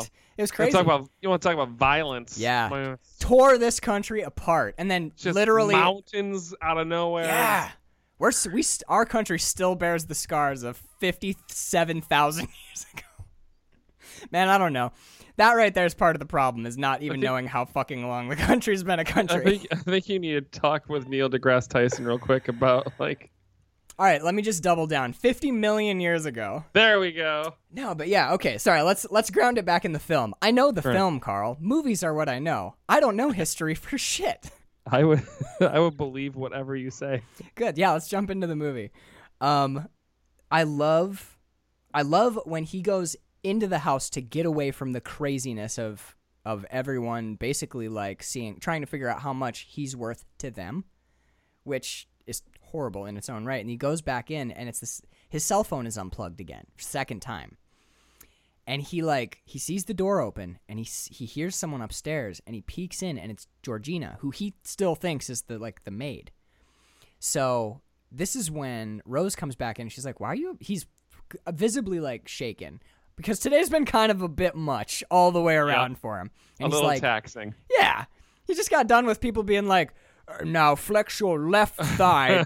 Have you any history of heart disease? I mean, what about the? Oh, we haven't gotten to it yet, but after the phone resolves, he's gonna walk outside like, okay, everything's gonna be good now. And then walk out, and the guy looks at him and goes, "Would you say your experience as an African American has been more overall positive or negative?" And he's just like. What the fuck? All right, somebody pour me a stiff ass drink, and Yep. I'm just gonna, I'm just gonna tell y'all. find it interesting that he's the only other minority in the group. Yeah, the Asian guy who's part of Yeah. the. I, I was wondering if there was something to that, but I'm not sure. You know, like if if that. oh, there was, has to be. Because Yeah, there's some sort of that with. commentary. Yeah. Yeah, I, in a movie this tight, I don't think anything is left to just like ha- eh, happenstance. Go get me a guy. I think there's something there, but I need to watch this a couple more times. Yeah. Um, to really suss it out. There's a lot of threads to pick apart here. He's not wearing a hat, right? No, no, that guy's not. He's uh he's like three piece suit and like the, Oh, the weird. he's he's got, got a- they've all got like weird businessman haircuts that look Yeah. kind of not amazing, which is totally it's accurate. I love that everyone looks like a Five little. hundred dollar haircut looks like shit. Yeah, it's like it's like how rich people look. Their clothes don't quite fit them, but they're expensive as fuck, and their haircut doesn't suit them, but it's expensive as fuck. Yep. Um, but I love, I love when he's like, "Hey, man, like my phone got unplugged a couple times," and he he tells Rose that he thinks Georgina did it. After the party wraps up, he's back up. He's doing his, or no, it's uh, he plugs his phone back in. Rose is left, and he's texting and shit. And Georgina comes in, but it, I mean, it's not Georgina, it's Grandma, and she does that. The fact that she doesn't know the word snitch. In the first time you see it, you're like, "That's weird." The second Oh, time, you're like, "She's old as fuck." Because she's like a 110 years old or whatever now. Yeah. Oh, a tattletale. Ta- He's like snitch, uh, uh, uh, you know, like betray, try, and she goes tat, and she she I love that she doesn't ask like, oh, tattletale's what you mean? She counters with like, oh, the word you're looking for is tattletale. Oh, she, tattletale. yeah, she gives him tattletale. She goes a tattletale, and he's like, uh, yeah, I guess, you know, it's fucking weird. And I love his line where he goes, you know, I just get nervous when there's too many white people around. And her, you talk about a performance, man. You Mhm. watch this actress's That's my note too. face just like fall apart You see like the smile just like kind of it's almost like she's having a stroke. Like Mhm. one She turns her face into plastic. It's crazy, man. it you people you watch the expressions melt out of her features. It's really truly a remarkable like physical facial performance and then she starts to cry and you realize that he said something close enough to like he's he's reached he's reached through. He triggered the deep. He, her somewhere down in there is Yeah. is and she's trying to get out and you can see the moment when grandma reasserts grandma and that like that like fucked up smile comes back but her eyes are still like crying and kind of hysterical a little yeah. and then you get the no no no no no no no, no, no, no, no, no, no, no. And it's like, it's that thing where like a, a crazy person has started to say a word and then they just get locked in the loop. Mm-hmm. It's fucked up, dude. That is such a fucked up moment. What's wild is before you know what's happening, you get you have an idea that it's because uh, I thought before I knew the the whole brain transplant thing right. was that they were just hypnotizing black people to have as slaves, essentially, just to control them that's just to thought, too. have have around, right and that would account for their behavior because they act so strangely. right But that's because they're all wearing like an Edgar suit. It's like white people wearing a this whole thing with a with another person in there still. I think Connor was talking about the when we first watched this with Connor. We hung out with him for like probably an hour. I think we left at like two in the morning or something. We felt so bad, but we hung out and we were talking about this. And he was saying, next time you watch this, which I didn't want to do this time because I wanted to get kind of as fresh as I could with the notes. But he said, next time you watch this, in your head, make the black people with white brains in them, make them old white people in your head, and nothing they do Fuck. seems weird. He's like, all their behavior seems totally normal if you Like, just, oh, oh, yeah, oh, I'm, oh, yeah. which I which I love because it's true. Like thinking back, but it comes across. God damn it! Again, it reads like two different ways depending on what you know. yeah, yeah, Because if you don't know, it reads as like maybe this weird sort of animatronic. yeah. It, it like I have programmed responses for things because I am a shell of myself. Because you know it's halluc- it's it's hypnotism of some sort. So I'm like, they're just robots now. Their Yeah. personalities are gone. They have certain programmed responses. That's what I started thinking too. After he gets hypnotized, you think like, okay, so I got it. This is why everyone's weird is they've been hypnotized and that's this is like a movie about modern slavery and they've been hypnotized by okay, and I even started building in my head like, oh, okay, well these metaphors make sense. Like, Yep. you know, uh this could stand for this and this could They okay. still do, which is the wild yeah, so like Those the, on metaphors still stand. on first watch, you think that you think you've got the metaphors down, and it's an insanely powerful film. And then you get to the twist in the third act, and you're like, "Oh shit!" Rewrite the entire rule book and all the metaphors, and the movie still makes sense, but is now even more potent. It's it really is a remarkable film. It's that the fact that it stands on its own two legs in three different readings is incredible. Yeah. that it's that well written. It's That's god why you- damn, you it's give- amazing. That's why you get that little man, that little golden statue for screenwriting, right? That's Yeah, dude, damn right. Like, well, if this movie didn't win like best original screenplay, the fact that it didn't win best pictures, bullshit. yeah. You know, I mean, do you remember what won that year, 2017?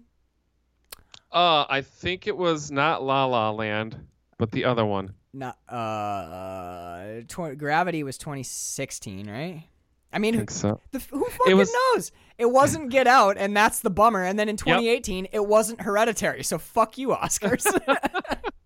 Get yourself some Blumhouse, man. Yeah, dude. Yeah, Blumhouse and A24 should be like those. Those should be on everyone's lips right now. Well, dude. this is the thing, Max. Not to segue too much, but we're gonna because seg COVID. away, my friend. so we're talking earlier about, earlier about Jim Jarmusch's Jim Jarmusch's vision of the future for cinema, Yeah, for film, yeah. Right? And it doesn't matter if the movie's 30 minutes long or four and a half hours long.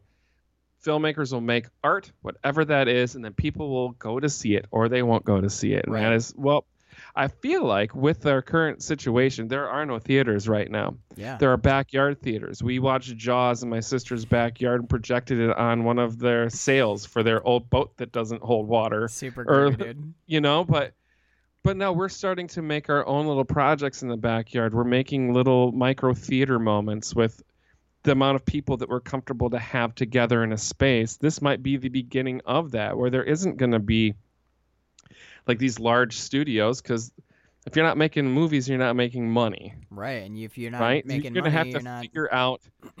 Um, a whole bunch of like 75 actors got together and remade The Princess Bride a scene at a time, just at home using what they had around for props, right? Yeah, man. the entire fucking movie. So that's like the beginning. Like we're finding, you have to find new ways to be creative, and the print that 75 people remaking the Princess Bride shot for shot at home. It might be the beginning of they're not making money doing that. Just they're just being creative and trying to. Here is something to laugh at and to be amused by while all the shit is happening, right? yeah, I was thinking. oh, go ahead. No, no. So, so like there, there is going to have to be a change because I think the studio system after this COVID situation is over with is not. It might not be the same ever. A lot of things aren't going to be the same. Yeah, yeah. So this might be the like this might be the beginning of that sort of future where filmmakers like Ari Aster, Jim Jarmusch, like the people that fund themselves, um, and are have these close knit um, groups that they work with. And like I think that might be the beginning of the new norm. I, yeah, and also with that, directors like Jarmusch, directors like Jordan Peele, like I don't know, the, I'm not sure who directed. I think the I think the guy, the people who do, who worked on The Lighthouse are the same people who did The Witch. Cool. The Witch is a. Did you did you ever end up watching that? Mm. All right, no worries, man. It's all good. It's all I good. af- I'm afraid to. That one's gonna take us. I'm get, I'm easing myself back into like watching really heady. I get it. Yeah, like it. You want to talk about a movie that kind of st- will like screw with you in its slow pacing and its verisimilitude. That is one of them, man. That movie takes you back to a time and a place. But talking about what you're talking about, one of the things that really attracts me to these directors, particularly Jarmusch, is funding outside the studio system and thinking outside the box in terms of how am I going to get this funded and made, but also thinking outside the box in terms of what am I making. Mm-hmm. You know, like when you watch like early Jarmusch movies, or when you watch Slacker, or when you watch flicks. I know you're not a big fan of it, but when when you watch Clerks, when you throw movies like that on, you're not looking at that thing that Hollywood makes. You're looking at someone's voice. Yeah. You know, and I feel like in the future, especially with big studios, I mean, how how are you going to get 500 people into a room to film 25 people all talking in each other's faces going forward? Right. You know, like that's gonna be pretty tricky. But something like Swiss Army Man, one cameraman, one director, two people in the woods, and it's fucking. Br- I mean, I know there's a crew that works on that, set designers and all that. but- Absolutely. Yeah. But, what you're seeing on screen, that whole movie, is two people: Dan- Paul Dano and Daniel Radcliffe. That's it. That's the whole cast until the last ten minutes, and that movie is genius. That movie's genius. That is probably the best. That was probably the most excited I've been about a new film since like since Hereditary or Halloween 2018 or Get Out. Like it, it used to be like best movie I've seen in 10 years, but you can't do that anymore. Because Right. now they're actually starting to fucking come fast and hard, dude. Mandy, Lighthouse, um, Get Out, Us, uh, Midsommar, Hered- they're all they all came out like within the last five It all years. seems like this new core group of Yeah, dude. we had the Miramax kids back in the 90s and I feel like we have it, it took a couple of decades to find another group of yes, yeah. of burgeoning original filmmakers and we have them again. Yeah, And dude, we're we really are. We've we bitched about it in season one and a little bit in season two, but now that we're in season three, we've we've discovered enough shit that I think I think we are back into a golden age of cinema. I and think, I think so as well. I, we were just talking about the Oscars and like this one got snubbed and uh, this you know like Get Out got uh, you know uh, best screenplay, which it totally earned, it totally deserved. And uh, last year, I think Pariah won, which is the first Korean film to ever win an Or Oscar. Parasite. Yeah. Parasite. I always I always keep saying Pariah because we just yeah, the first yeah, it was yeah. So like first foreign film to win best picture. what I was thinking is, in a way, Jim Jarmusch, his not so much about the length of the thing, but he's right. Like the lighthouse is shot in a square aspect ratio. That's hard to watch on a widescreen TV, but that was the filmmaker's vision. That's what they put up. And you know, this everyone you, when you see the trailer, you're like, "What the fuck? I'm not gonna watch a a square, tiny square with." Oh wait, Willem Dafoe is doing pretty good work here. Is that Robert Pattinson? acting Yeah. his ass off. Yeah. You know, like people, filmmakers of today are doing that thing, man. They're making their art on their terms. And there are cool studios like A24 and Blumhouse who realize that you can't micromanage directors into nothingness. You got to let it, them sing. and it feels sincere in its um in its avant-garde-ness. Yeah. It doesn't feel like you know what I'm gonna do. I'm gonna film it in a box and make it black and white because that would be avant-garde and new. It Right. feels like it feels sincere in the in its in its creativity and its an originalness. You Yeah, know, it doesn't feel like a like a put on. Like, how can I be different? I'm gonna shoot it with a toilet paper roll. it's, like it's not a pose. It's just interesting people doing interesting things. doing interesting things, and it's fucking incredible. Dude, I'm right there with you, man. Like, um, I've got, I'm staring at my big new beautiful iMac that's finally allowing us to like Oh. stream the stream the pod. But like, looking at this, I'm, I'm thinking like, man, how long until we got to figure We out some something? video editing? But how long till we shoot something? How long till we do some art on our terms? Fuck yes. Um, Uh, speaking of art on their terms, let's get to the bit of the movie where shit goes totally sideways, and uh, and our hero needs to get out of Dodge. All right, so listen. Waking up in the basement in the chair. Holy shit, that's like a saw moment, only better. Yeah, right? You're like he's in a torture room. I mean, you know he's not, but it's like we've seen this movie before and this is just done it's got a weird Willy Wonka-ness to it cuz it's just like it's set up. You mentioned the the foosball table earlier. yeah, yeah. It's this weird shit that's kind of out of place, but it's not because this is just some white dude's fucking rec room Yeah. that would have this shit in it and also an old like zenith television that weighs 4000 pounds that we're going to watch your welcome to video that was shot in the early 70s like it's fucking incredible and perfect. And i gotta be honest with you the tonal change at the end of this once once it once he starts to escape once he pulls a cotton out of his ears and it becomes that escape the house for the last 10 minutes. Right.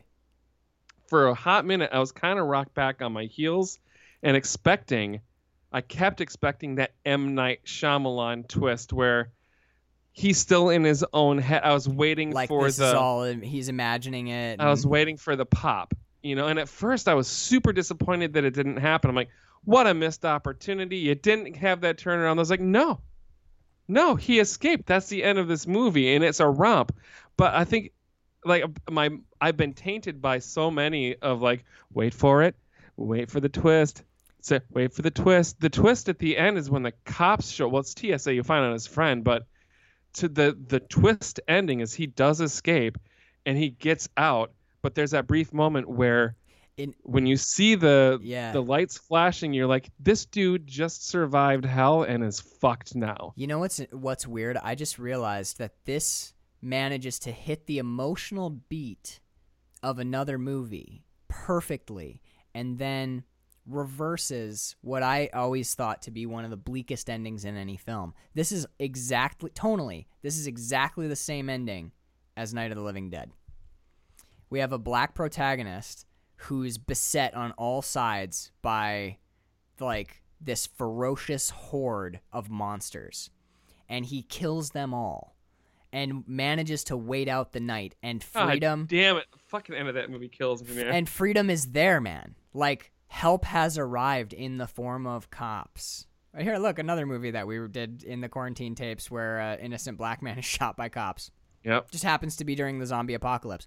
But um man like he's he's done it. He's free. Everyone's dead. He's out. And you see those police lights and already in your head you've read the end of this movie. He is Yep. going to be shot He's a death. bloody black man hunched over a dead white woman with a rifle next to him. Yeah covered This in man blood is going to get so- shot. three dead bodies in the vicinity and you're like okay well he's dead he's Yep. this is how this He ends survived this incredibly harrowing event. and then his friend steps out of the car and that, I don't think I've that's I don't the think I've been. I don't think I've ever been more fucking relieved. Uh, it like the the the the amount of just like air coming out Yeah. when I realized it was TSA friend. I'm like, thank God it's you. Anyone else? Yeah, you're like, Even I was like, getting ready to like else? ki- like throw some shit through the window, but but no, oh it's and it's his friend. His friend shows up and all- We TSA we handle shit. handle shit. consider this shit handled. Yeah. so Not the original ending, and we had already sort of touched on that with Connor's notes. We did, yeah. So let's jump. Uh, let's jump back to him down in the basement, and we're seeing the videos and stuff. But we also get cuts back and forth to the family during this time, and one of them is Rose. Rose, the it's crazy, dude. Because when her hair is down and she's like, "I can't find the keys. I can't find the," and she holds up the keys. The next thing she does is put her hair back. The second her hair is in a ponytail, you don't understand how you didn't realize she was evil the whole time. Yep. Well, that she has zero expression. She's just Yeah. she is a just a horrible. I, I don't know what it is, and I don't want. I'm not. I'm It's a, not. it's a clean, crisp white shirt. It's the the ponytail is pulled back. She seems just like yeah, I'm. Look, I'm not. Aryan or something. Like. Yes, yeah, I'm not maligning ponytails, but I that was the thing that changed her from like like cool girlfriend who's in a weird bad situation to like complicit monster. I, I swear to you, dude, it was before the, the once she gets into the full outfit with like the weird like fox hunting khakis and like the Yep. the white white shirt and that really sev- that second ponytail is tight as fuck. It's like yeah, it's pulling the sides up. She um she looks like a different person. It's it's pulling so much of her features. it's very severe away from her face. Yeah. and like shout out to uh, really quick what's her name Al- shout out to allison williams like the facial performance between girlfriends you know Yeah. is really remarkable there's and then the oh my god dude that fucking gross that gross detail with the connor pointed it out already but the cereal where she's got the cereal Separated all her all the colored bits from the white white milk. yeah, it's Yep. Fruit Loops. But the thing that bugs me most about that scene, I've seen it twice now, and it, the same thing, like Is it how Cat- she sips the milk with? The, I Yeah, hate it. with that's the one of black it. straw. she she takes a sip, she gets the milk in her mouth, and then like lowers the glass, swallows, It's gets like another. a child. Well, it's it's so mechanical. It's like sip, down, swallow, Swallow. up, sip, down, swallow, up, and she does three. So we like see this repetitive motion, and you hear her like throat go. It's really fucked up. But the thing that gets me is she picks up a single Fruit Loop and takes a bite out of it. She eats half a Fruit Loop, and you're like, who the fuck does that? You know who does that? Monsters. I was gonna say mm, demons, demon Yeah. monster white people That's eat if- half a fucking Fruit Loop if you ever sip their milk three times. Right. If you ever meet a person who takes a bite out of a single piece of cereal, A dry piece of cereal, a dry piece of cereal, you got two options. You either stab them with a screwdriver and run for your fucking life, or you just run for your fucking life if you don't have a screwdriver on you. Like, those are your two options. Get away from that person. They're not right. They're not right. Their views on shit are not right, and something's wrong with them. I mean that in both ways. See, I'm trying to do this like dual meaning thing since I just watched I this it. genius movie, Carl. All right, I was so there with you, bud. I let's you. do you want let's i think it's i think now is a good time to talk about i want your eye man let's talk about art let's talk about Yep. white so as people soon and as, black people in art As as soon as um, Office Space dude, whatever his name space is. I, i'm calling him blind he's, art dealer he's the red stapler guy from from Office Space. i've never seen office space i'm sorry Oh, fair enough. Yeah, So yeah. yeah, the, the gentleman who plays the blind art dealer is the that's my stapler guy from Office Space. Anyways, okay. yeah yeah so as soon as he is starting to explain to Chris what's going on and why he wants his body because he wants his eyes, he wants to be able to to to do the photography like he does. Right I was like, "Oh, you're going to be so fucking disappointed when you still suck." Because you might have his eyes, man, but you don't have the thing that makes art, which is that person. It's their yeah, I feel like that that comes from your soul. That comes from a deeper place than than just the the things that keep the lights on. You know what I mean? Like now i read this slightly differently I, now, I i get i totally see your take i want to see what you think of my take sure, yeah. Um, I, because he says, I want your eye, man. And then he says, I want those things you see through. Yeah.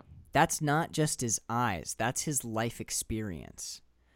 I think, and there's another line earlier in the movie when the dad goes, "It's such a, it's such a, a privilege to get to, experience, someone else's culture. culture.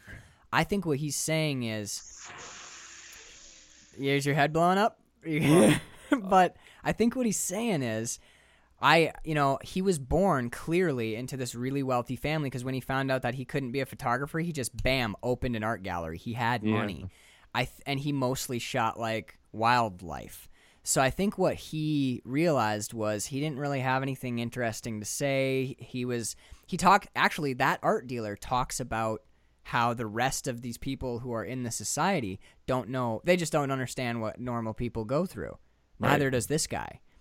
And that's part of what has stunted him as an artist is he's he lacks, He needs to have that experience. Yeah, he doesn't have any real world experience. He doesn't have any exposure to anything raw. You, oh brutal. my god, do you really gra- do they graft onto the actual part of the brain that that houses memory and experience? I don't even know if it's that so much as if he was able to get into Chris's body, he would have access to people, places, experiences that Interesting. he would okay. not have otherwise. And what I thought was maybe this is a metaphor for p- posing or for cultural appropriation in the most insidious sense. Another thing I thought was really interesting is the most the most extreme form of blackface. Yeah, Like, I mean, uh, th- this whole movie is the most extreme form of blackface there is. What I was thinking is, in particular, this guy at least is after Chris's culture, his Right. culture as as uh, that he has access to as a black man in America. It gets, in it gets more and more disgusting the more layers of this movie you peel back, yeah. Well, it's and the motivations and the whole just the whole fucking I mean, thing. dude, man. the conceit is white old white people cut their brains out and put them in black people's bodies. There was no way this was going to be no way. any. This was not going to end any way but like, ugh. I feel Yeah, fa- I really mean, bad talking about all this shit is horrible. Um, I think it's I think it's intentional that the other guy that we see him interact with, the other guy who like he tries to talk to and form a relationship with and vibes with, that guy was a jazz musician. That is a famous famous thing is white jazz musicians basically stealing jazz.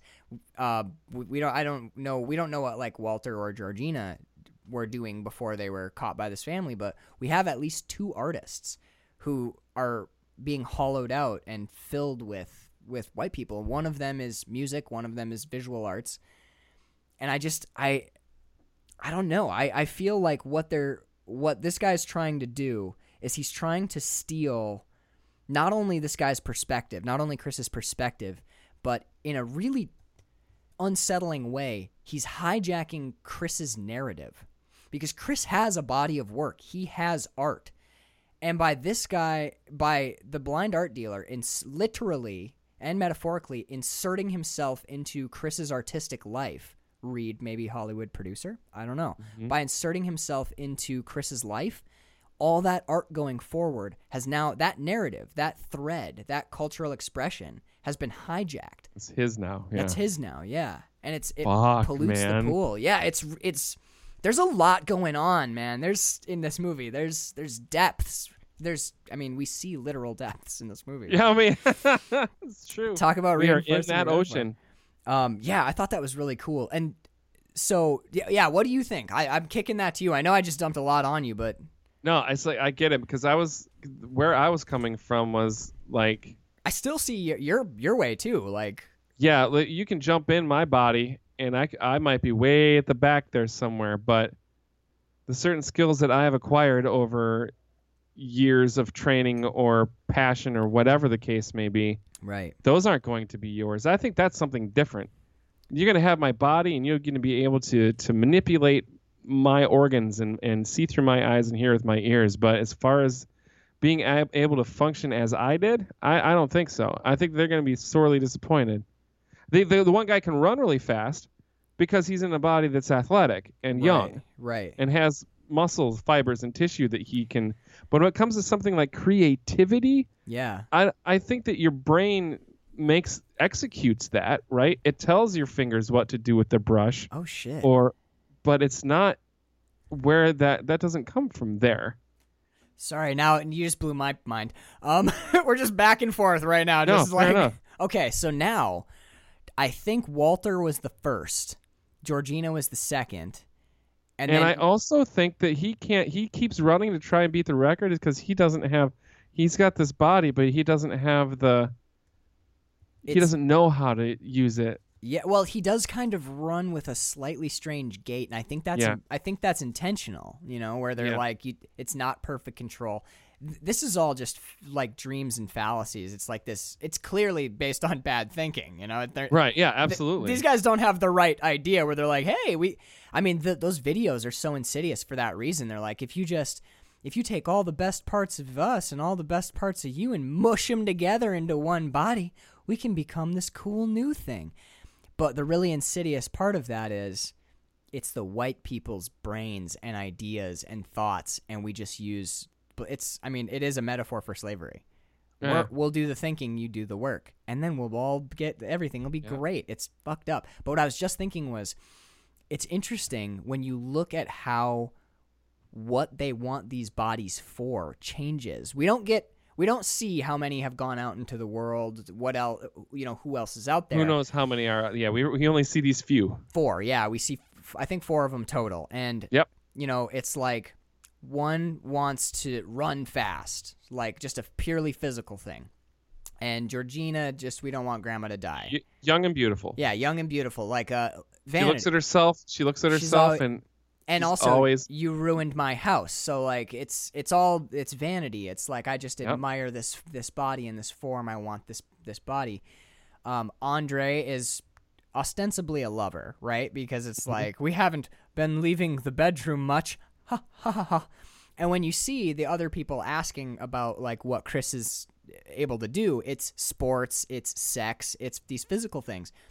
I think that this blind art dealer represents an evolution, a deepening, a, a, a further like insidious infiltration into black people, basically, where the, where we're not just Uh, you know when uh, when these people are cutting and putting brains in, it's no longer just the, the metaphor goes away from just we'll do the thinking, you do the work. Now it's well, you have really really cool. They he even says it's like fashionable. That one guy's like black is very fashionable right now.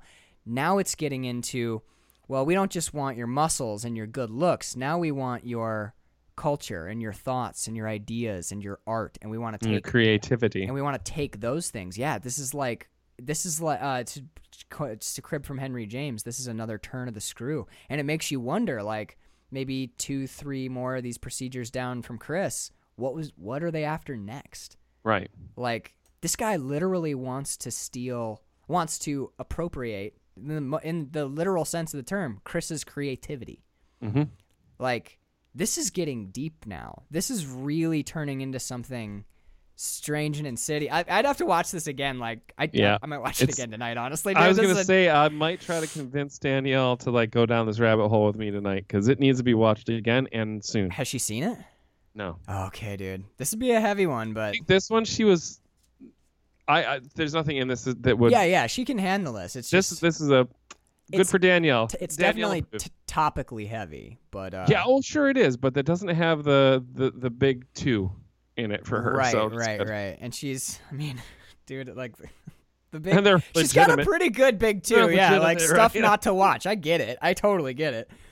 Um, so there, there's another metaphor that I wanted to get into a little bit deeper. We talked about the deer head, right? Or, or the Yep. deer in general as just a, in another overarching metaphor for for black people. Racism black people. Yep, absolutely. When he says, uh, "Behold the coagula," and looks up and you see this deer head, what more than a taxidermied head of an animal shows that you have dominated that animal?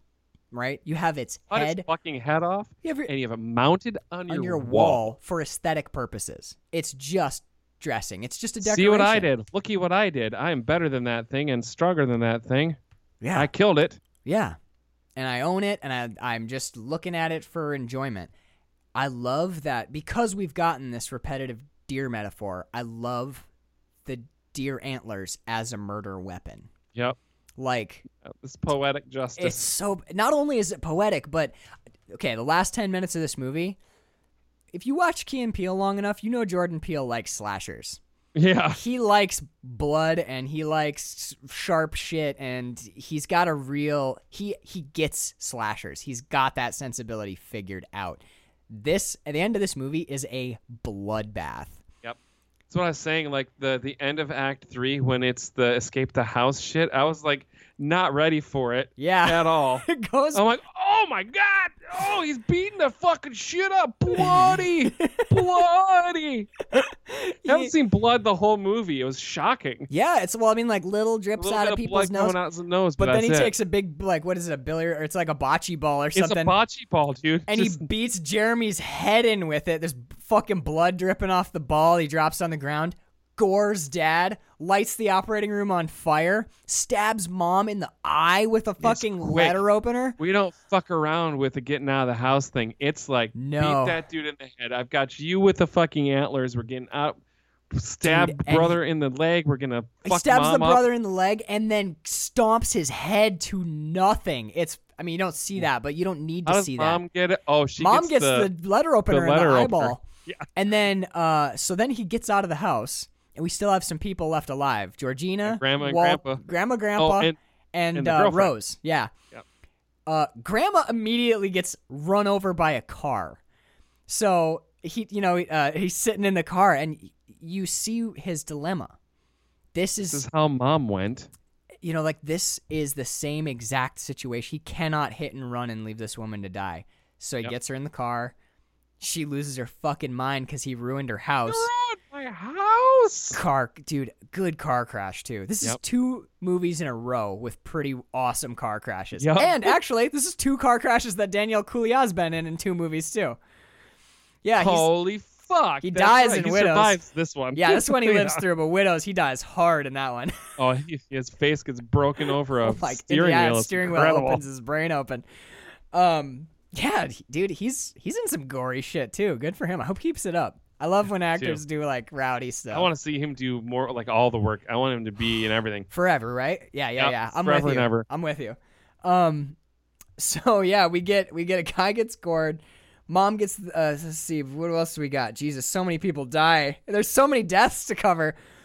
Mom, yeah. So grandma's dead in the car. Her Yep. she's dead on the dash. He gets out of the car. Go get him, Grandpa. Oh my god, dude. That is intense. When R- Rose is shooting at him, or at, shooting at Chris, and Chris is getting away, and Grandpa just bu- bu- bu- gets crazy town. That's a huge. That is a huge human That is a running at very him. large person. That that man is four men's worth of man. Yup. Oh my god. And he gets on top of of Daniel and he's choking his ass out. Daniel gets the phone out and we get a he cuz now he knows the camera flash. That flash will pop you forward for just a second. Yeah, so he gives him the he flashes him with the camera. He pops out of it and he like chokes him, stands up and turns around cuz he he's like I'm good, I'm good. And he turns around, reaches for the rifle.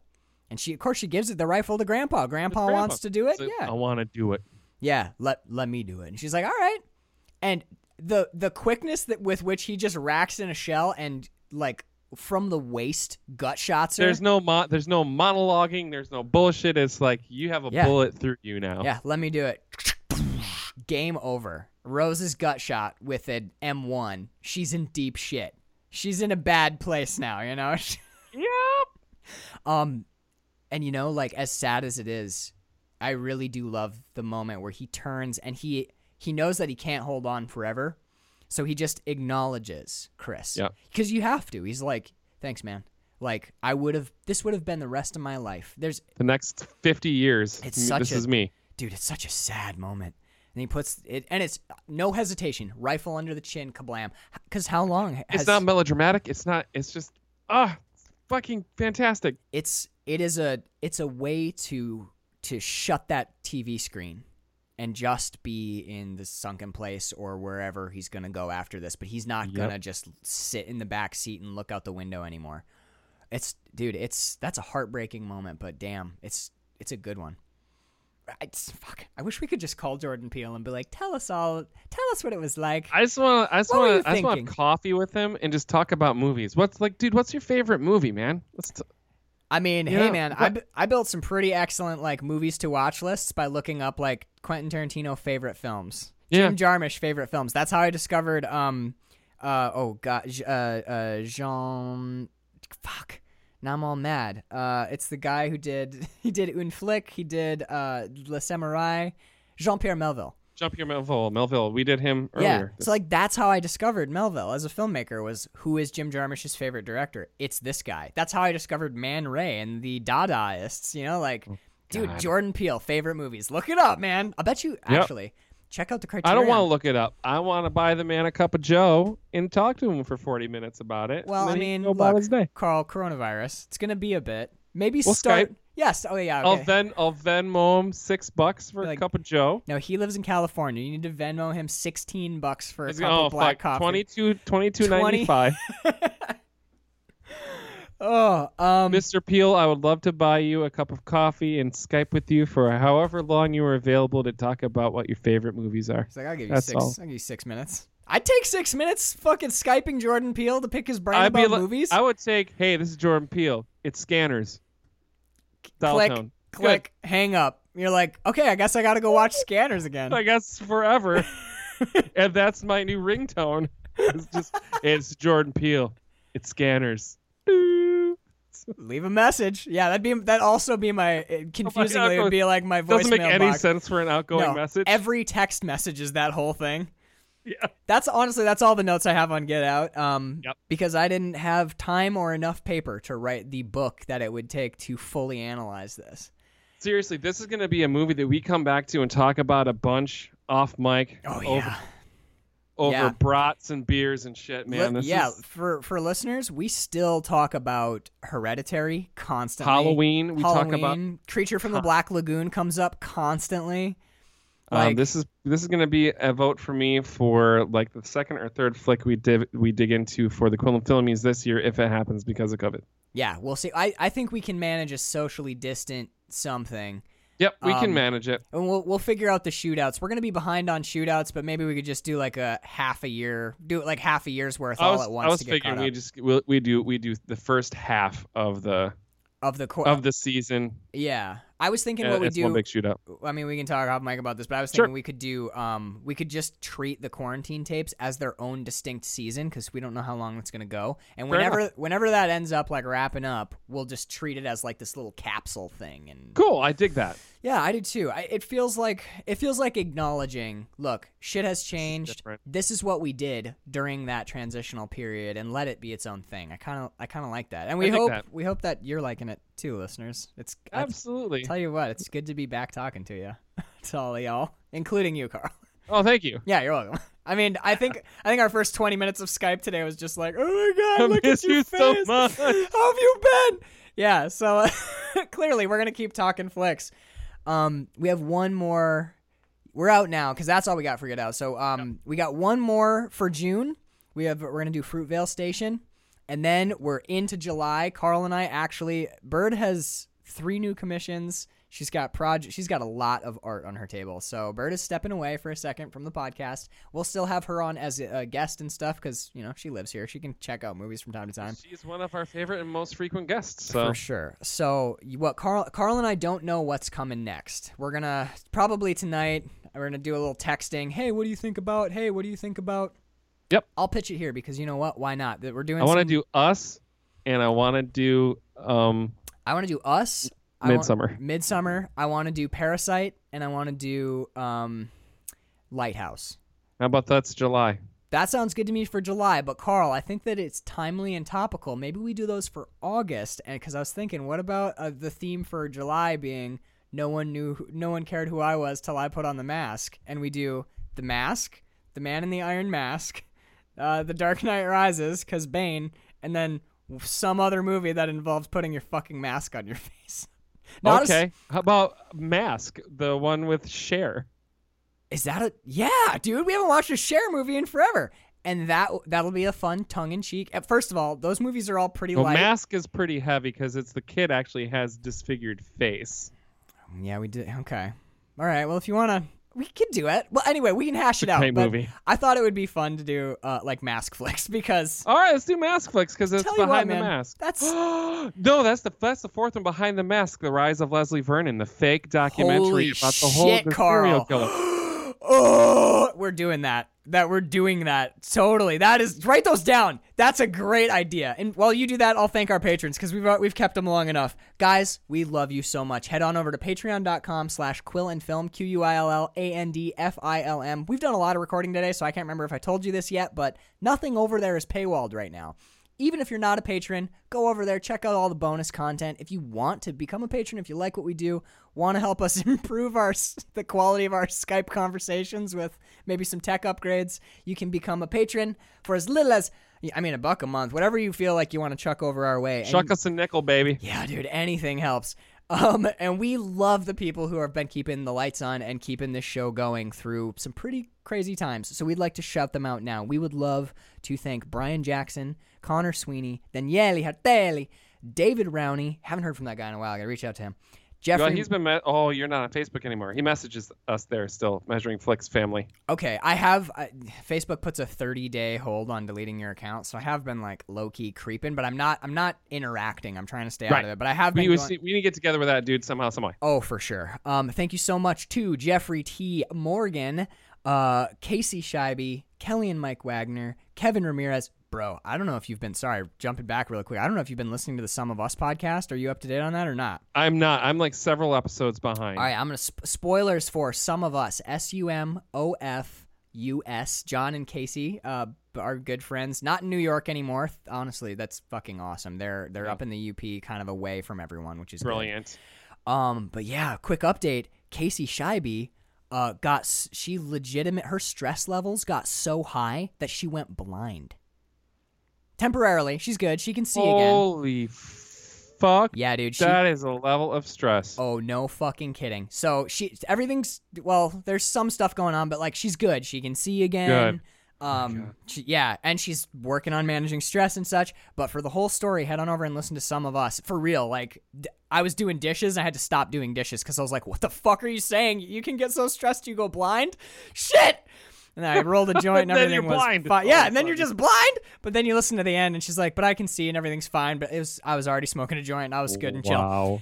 Um, so, uh, God, thank you. Kelly and Mike Wagner, Kevin Ramirez, sister Sarah Hartley, William Rockwood, and our newest uh, addition to the uh, FCK patron family. Um, welcome, Cassandra. Yeah, man, I am so.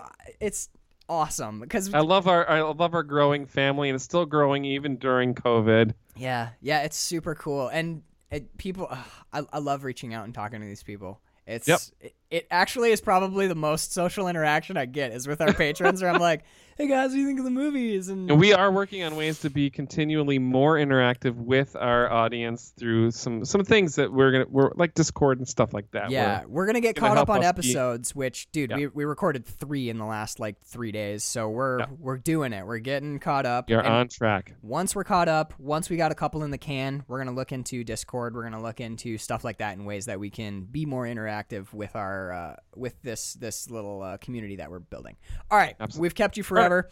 We're getting out of here. Uh, Fruitvale Station next week, and then hopefully like a whole shitload of movies about people wearing their masks. Wear masks. I love it. because I really don't want to be in my house anymore. I want to be hanging Nope. out with you guys. I want to play Arkham Horror with my friend Max. God, I want to get deep into Mage Knight with you, and I understand that two player takes like hundred hours. So No, we would need a day to play two player, even if we're doing it cooperative and not battling each other. All right, we love y'all. Um, stay tuned, and if you got any questions, drop us a line at measuringflixpodcast at gmail.com. Hi, Trinity. Thank y'all so much for listening. Go check out Get Out. You gotta watch this movie. I'm telling you, man. Get out, check it out, Get out. motherfucker. Check, check it out.